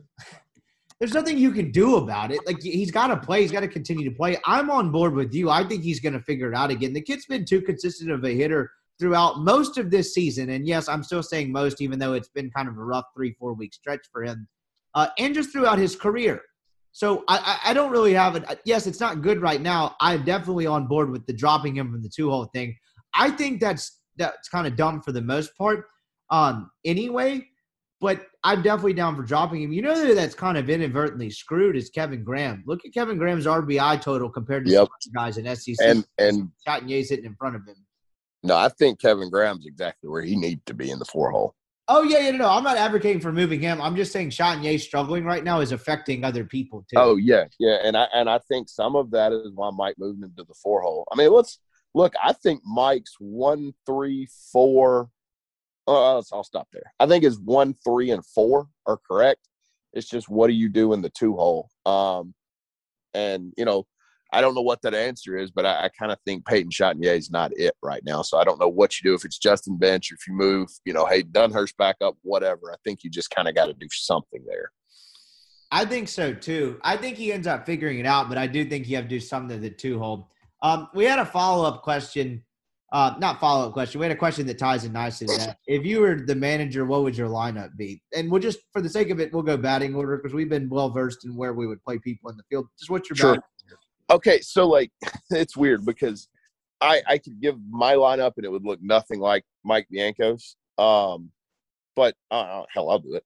I would go T.J. McCants first. Uh, I like that. I would go Kevin Graham second. I would go Jacob Gonzalez third. Hayden Leatherwood fourth. Hayden Dunhurst fifth. Justin Bench sixth who am I forgetting? I'm forgetting somebody. I've got Ben Van Cleve and oh yeah, uh, Chatagnier seventh, uh, Ben Van Cleve slash Calvin Harris eighth, and then Cael Baker ninth. I don't have any qualms with that. I don't. I, I. I just now looking at this question, so I have not had time to think about this. So I'm just going to agree for the sake of agreeing. Maybe I'll drop it on Wednesday or Friday show. But generally, I agree as well. Uh, and one thing I'll point out it too, and I have nothing to back this up. Uh, during Chatagnier's struggles, he's had a couple. I in my mind, he's had a, quite a few hard hit balls that have not Right. Grass as well. There's been some poor fortune in Yates' future as well, but he's also had bad at bats. Like they'll, you know, they get the first two guys on in the third today, and he has that bad strikeout. It didn't end up coming back to bite him, but like. He, he he's he swung at some rough pitches too. He didn't. Yeah. I don't know. He, he seemed like a lot more disciplined hitter when he was a best, better version of himself than he is now. Sure. I think I misspoke. I would have Hayden Leatherwood second and Graham fourth. But yes, uh, completely agree. Um, he So tries to I was pull going to off. ask you when we were talking about the shot and thing. Like, why can Hayden Leatherwood not hit in the two hole? He, he's statistically their best hitter at SEC play. Don't Yeah. like, I mean the modern way of thinking about the game of baseball Well, to put your guy is your best guy at the two hole. You got to remember now he can't lay down a bunt. So big deal. can't lay it down. You know you got to lay it down on the two hole. That's true. He can't lay it down, and maybe that's the fact that if if your philosophy is thinking about your two hole hitter bunting, then your two hole hitter is probably not Hold on. to be. I just had a galaxy brain thought. Do you think because I think we both know Mike Clement is a little bit more analytically minded than Mike Bianco? Do you think that Mike Clement has just decided to start recruiting people that can't bunt? Ooh. Dude, Galaxy so. Honestly, if I were still around and like going every day, that's not something I would ever ask in the media scrum. But Clement's approachable enough. I might have pulled him off to the side had you given me this idea two years ago and been like, "Is there any life to this? You don't have to say yes. Just blink twice for yes." Blink one. just said, you know what, Mike? I'm tired of bunting. So watch this. I don't hate this take at all. That's uh that is galaxy brain stuff. I love that. I uh you know what? I've still got some well embedded moles over in that program. So I uh I, I might see if I can find an answer for you. Even if it's not me myself. Oh goodness. All right, let's see. We already answered that one. Um any chance we do sexy time Saturdays on the pod? What the No, I, I don't know. What is that? Am I missing a reference? What is that? I don't know, but no. Okay, sure. No. I don't know what that is, man. No. You, some of you people are weird. Um, what does that mean? Sorry. What what team year was Love Is Gone dance thing started? Do you not know how this works, dude? You answered this guy before, and the, the, the business I didn't model know it was a I didn't know it was a podcast question. I just thought somebody tweeted at me. Uh Okay, yeah, it was fair enough. I was gonna have to chastise you. I was like, "Do you not know how our business model works? One, you're paying me to podcast, not the other way around. And two, the business model is to get people to listen to the pod. That's really take questions. But you said 2010. Do you remember how that started? I honestly, Yeah. yeah. Uh, I'm pretty confident it was Aaron Barrett. I think this is right. I may be wrong. Actually, I think I'm wrong now. I'm, I'm I am wrong. It was 2009. They uh they went to the Miami Regional in 08, and I think they kind of stole it from them. That's exactly what it had to be because I knew they took it from Miami because someone made that snarky comment one time when things weren't going bad that nothing about Ole Miss baseball is original, and it made me laugh. I don't necessarily think that's true. I'm not. I, I'm not backing up the statement, but the fact that that was taken from Miami is uh is kind of funny. So that would make sense. That's the right timeline. I, that would, that would certainly make sense. Pretty sure that's what it was. Let's see. We only got a couple more left. I think all year long we said 18 wins in conference play. I love Yeah. the we. We are all one big family here. That's uh love that. No, no sarcasm at all. That's funny. And uh all year long we said 18 wins in conference play gets uh Ole Miss a national seed. If you take the series against Georgia and reach 18, do you still slide into a national seed? Personally, I don't think so. I, without a very strong showing in Hoover, thoughts. I actually kind of tend to agree with him Yeah. that's a very much a this year thing and the top heaviness of the SEC because in years past it's always held true that 18 gets you a national seed. Well, Uh, right. This has John Ashton Hicks. I am in agreement with him on this. I don't think So- that's so- I because I'm a nerd have done a lot of like I have a spreadsheet of national seeds that from the SEC. Here here's the parameters. Uh, yeah, 18 wins is the minimum, and and I thought this year that would probably get it. But 18 wins, you have to have 20 conference wins to be a national seed. Now, 18 of them have to come in the regular season. If Ole Miss wins 18 and then goes and wins two in Hoover, I think there's a real chance there'll be one. Um, but yeah, I, I do think 18 and, and two wins in Hoover is enough. Outside of that, especially this year, I, I just kind of don't see it. Um, but you know, there's a real chance they get that done too. So we'll see. Um, but yeah, I think it's going to take 18, which is two next week, and then two in Hoover to to be in that conversation. And this, I don't think this is necessarily correct me I'm wrong, and I know it's impossible to predict the future without like knowing how things play out. Stating the obvious there, that was a dumb statement. But I don't think this is indicative of any sort of trend. I think this is a weird year. Like I think that Yeah. 18 rule will still generally hold true. Do you not? I think this is kind of a this is an anomaly. I guess. Yeah. I'm trying to get at.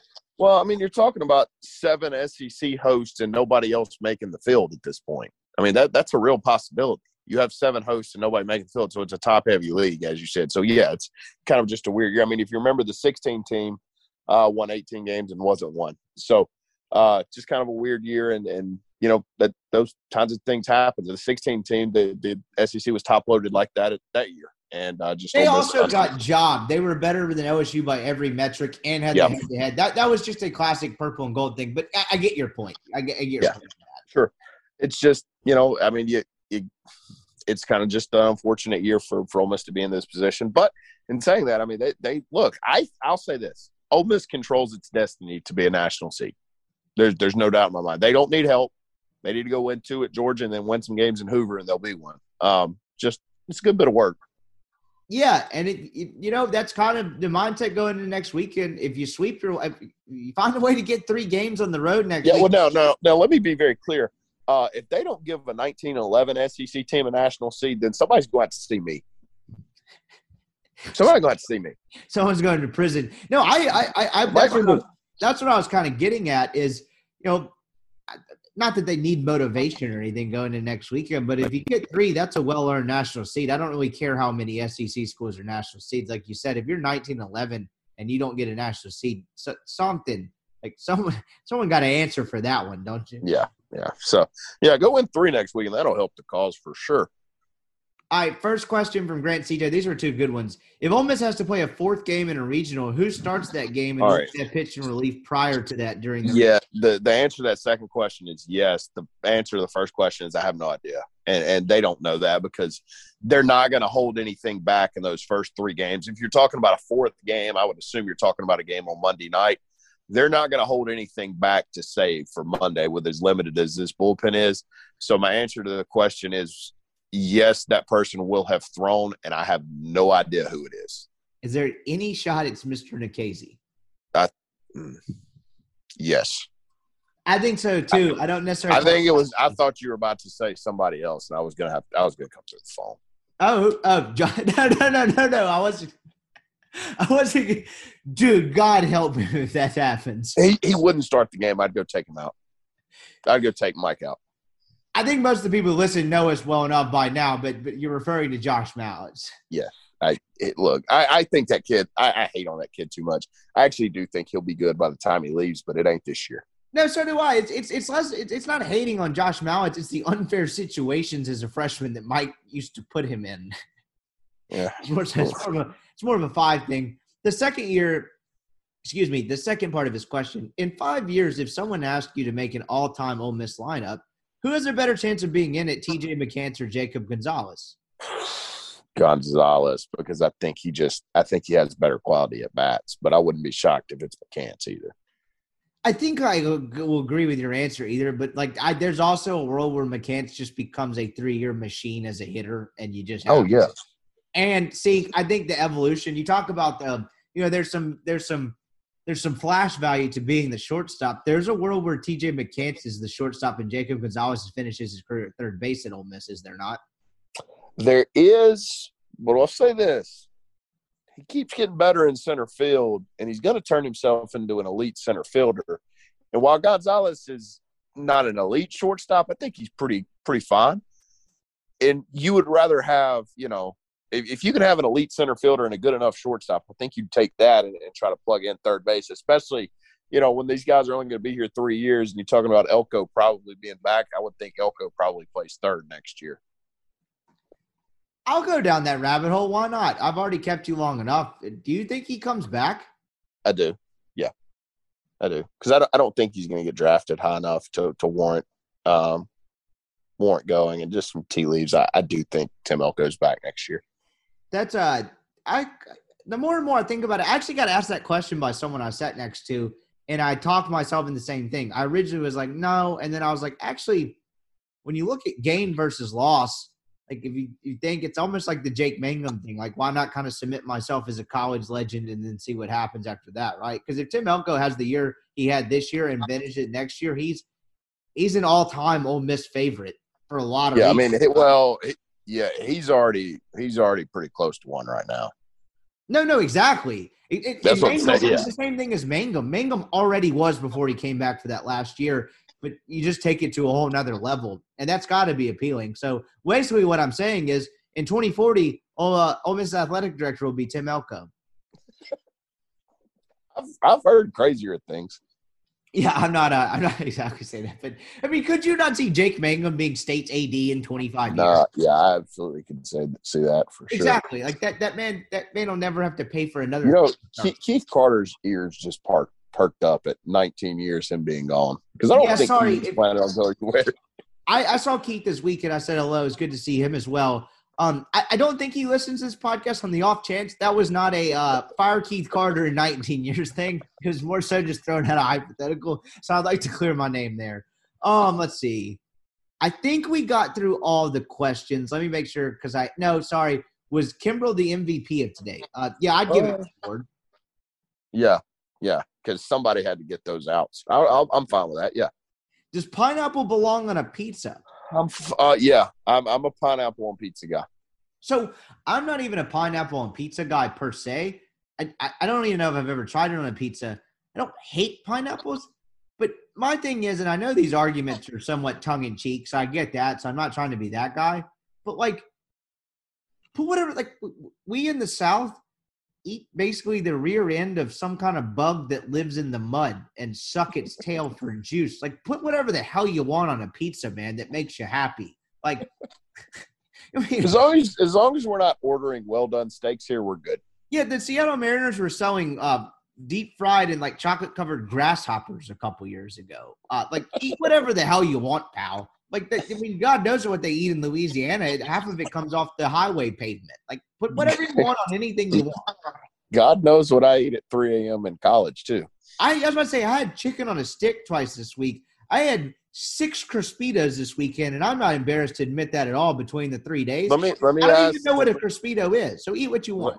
let's ask the let's ask the pertinent question here. When you had the chicken on the stick, what what what are what is our BAC? Are we are we are we sober? Are we not sober? What are we looking at? Oh, dude. Uh, I mean, I, I, the, uh, sorry, my mom's listening to this show. I'm not walking into chicken on a stick for lunch and ordering that.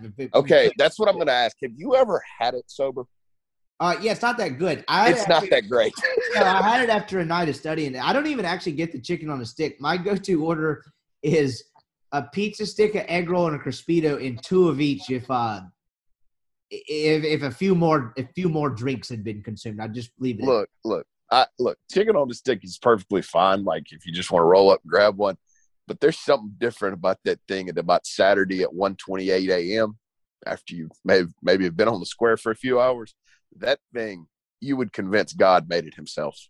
Oh, it yeah, you're dead on. And I like I said, I don't even get it. And like I one time after a night of studying, I had a I, I'd had the usual order. Wait, you studied in college? Very rarely. This was uh this was back when uh I didn't think school was a scam. No, I'm just kidding, kind of. But you're exactly. It was a rarity. So I came back from the library, like the other library, the real one for a sec, or not the real one, excuse me, the books one for a second. And I was like, you know what? Everything's closed. I'll get chicken on stick. Or, and so I got it. I took one bite into the egg roll sober, and I was like, Jesus, I'm an animal. Like, how do I eat this? And then two days later on a Friday night, I guarantee you I ate $15 worth of that shit. Oh, that's the best part. You walk in a chicken on the stick and like it's pretty expensive, and like you buy this food and it's like twenty two dollars. You're like, yeah, sounds good. Yeah, exactly. It's like, yeah, whatever. I mean, if they were like, it'll be 50, I'm like, here, take 75. Like, I don't care. Give me the food. I just want this. Uh, let me make sure. That was all the questions we had. I'll let you get out of here. I can I do one airline complaint? No, go ahead. So one, like I mentioned earlier on the internet, in one of the most selfless acts of humanity, that at least of the last two decades, I had airline troubles today, as I outlined, and did not tweet about it. So credit to me. Credit to you. Huge credit to me. I did not tweet American Air and say, "Hi, I'm delayed. Fix this now. Because the guy running American Airlines' Twitter, who's actually probably sitting closer to my house than I was at that point, American Airlines uh, campus is right next to my house, was going to do anything about my canceled flight from Memphis. So I didn't tweet about that. I do have one level of complaint. So I'm sitting on this plane, and it's only like an hour, hour and 20 minute flight.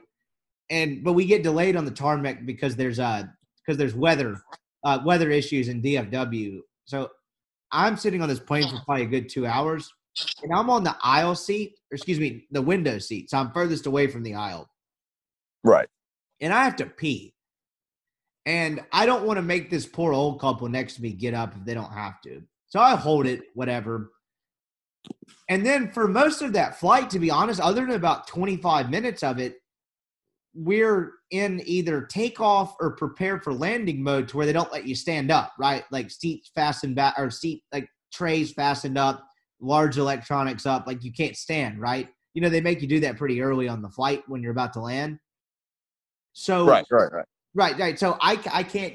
So other, I had about a 25, 30 minute window to go to the bathroom, and I didn't because I was like, I'm fine. Well, then we take an alternate, like a, a longer route to DFW to get around the weather. So that adds another 30 minutes to flight. And then we get stuck because all the gates are taken. So we sit another 20 minutes once we land waiting for a gate to open up. And at this point, I'm at the two minute warning. Like I, I'm on the verge of looking around the people behind me and be like, save your wife and children because outside's not the only place it's about to flood. There's about to be a problem. So I'm seriously there in almost like physical pain. I was like, I have to go to the bathroom. And this is not going to be good for the people around me if this does not get to a gate soon. So, on top of all that, once we get into a gate, everyone, the people that stand up and stand in the aisle as soon as the plane gets to the gate, drive me insane. There's a system to how this works. The front of the plane gets off first, the back of the plane. You get off by the order you're seated in. The person at the front row gets off first, then the second, and so on. What a concept, right? Well, Right. now I'm sitting here and every and I get people have connections to make, but if you're one of the people that stands up on a flight after it ends at the back of the plane and just starts clogging up the aisle, stop being a bad person. Stop doing it. It drives everyone else insane. So now I'm having to pee. I'm having to focus on not, you know, peeing my pants and ruining everyone's day around us with the scene I'm about to cause. And my bag, the carry on, is two or three rows back because it was a full flight. So it was full. And so when I get off out of my seat, now I'm having to wade through a sea of brainless morons to go backwards who are looking at me like I just discovered fire over the concept of I have to go back three rows of seats to get my bag because it's already full and then run off the plane and find a bathroom. Like, can we stop doing that? Can you just sit in your seat until the people in front of you get off? Like, stop doing it. God, it pissed me off today. Thoughts? Look, I uh, so I'm gonna I'm gonna drop a a a bomb on you. I have never flown in my life, and every time I hear about people talking about flying, it like uh, it gives me more reason to never fly. One, you're on to something there, too. You've never flown? That's crazy. Okay, so yeah, do what? You just drive everywhere? Yeah, pretty much. I yeah, I need to travel more. I've never really gotten out of the South because I mean, I'll just be honest with you. Growing up, um, I played baseball every weekend all summer, and then like so we didn't have like our vacations were baseball. Um, and then you know, like in college when I do spring break, like I would just I would like go to Destin or Orange Beach, whatever. So no, I've I, the only time I could have considered flying was when I went to Omaha in 2014 when Ole Miss went.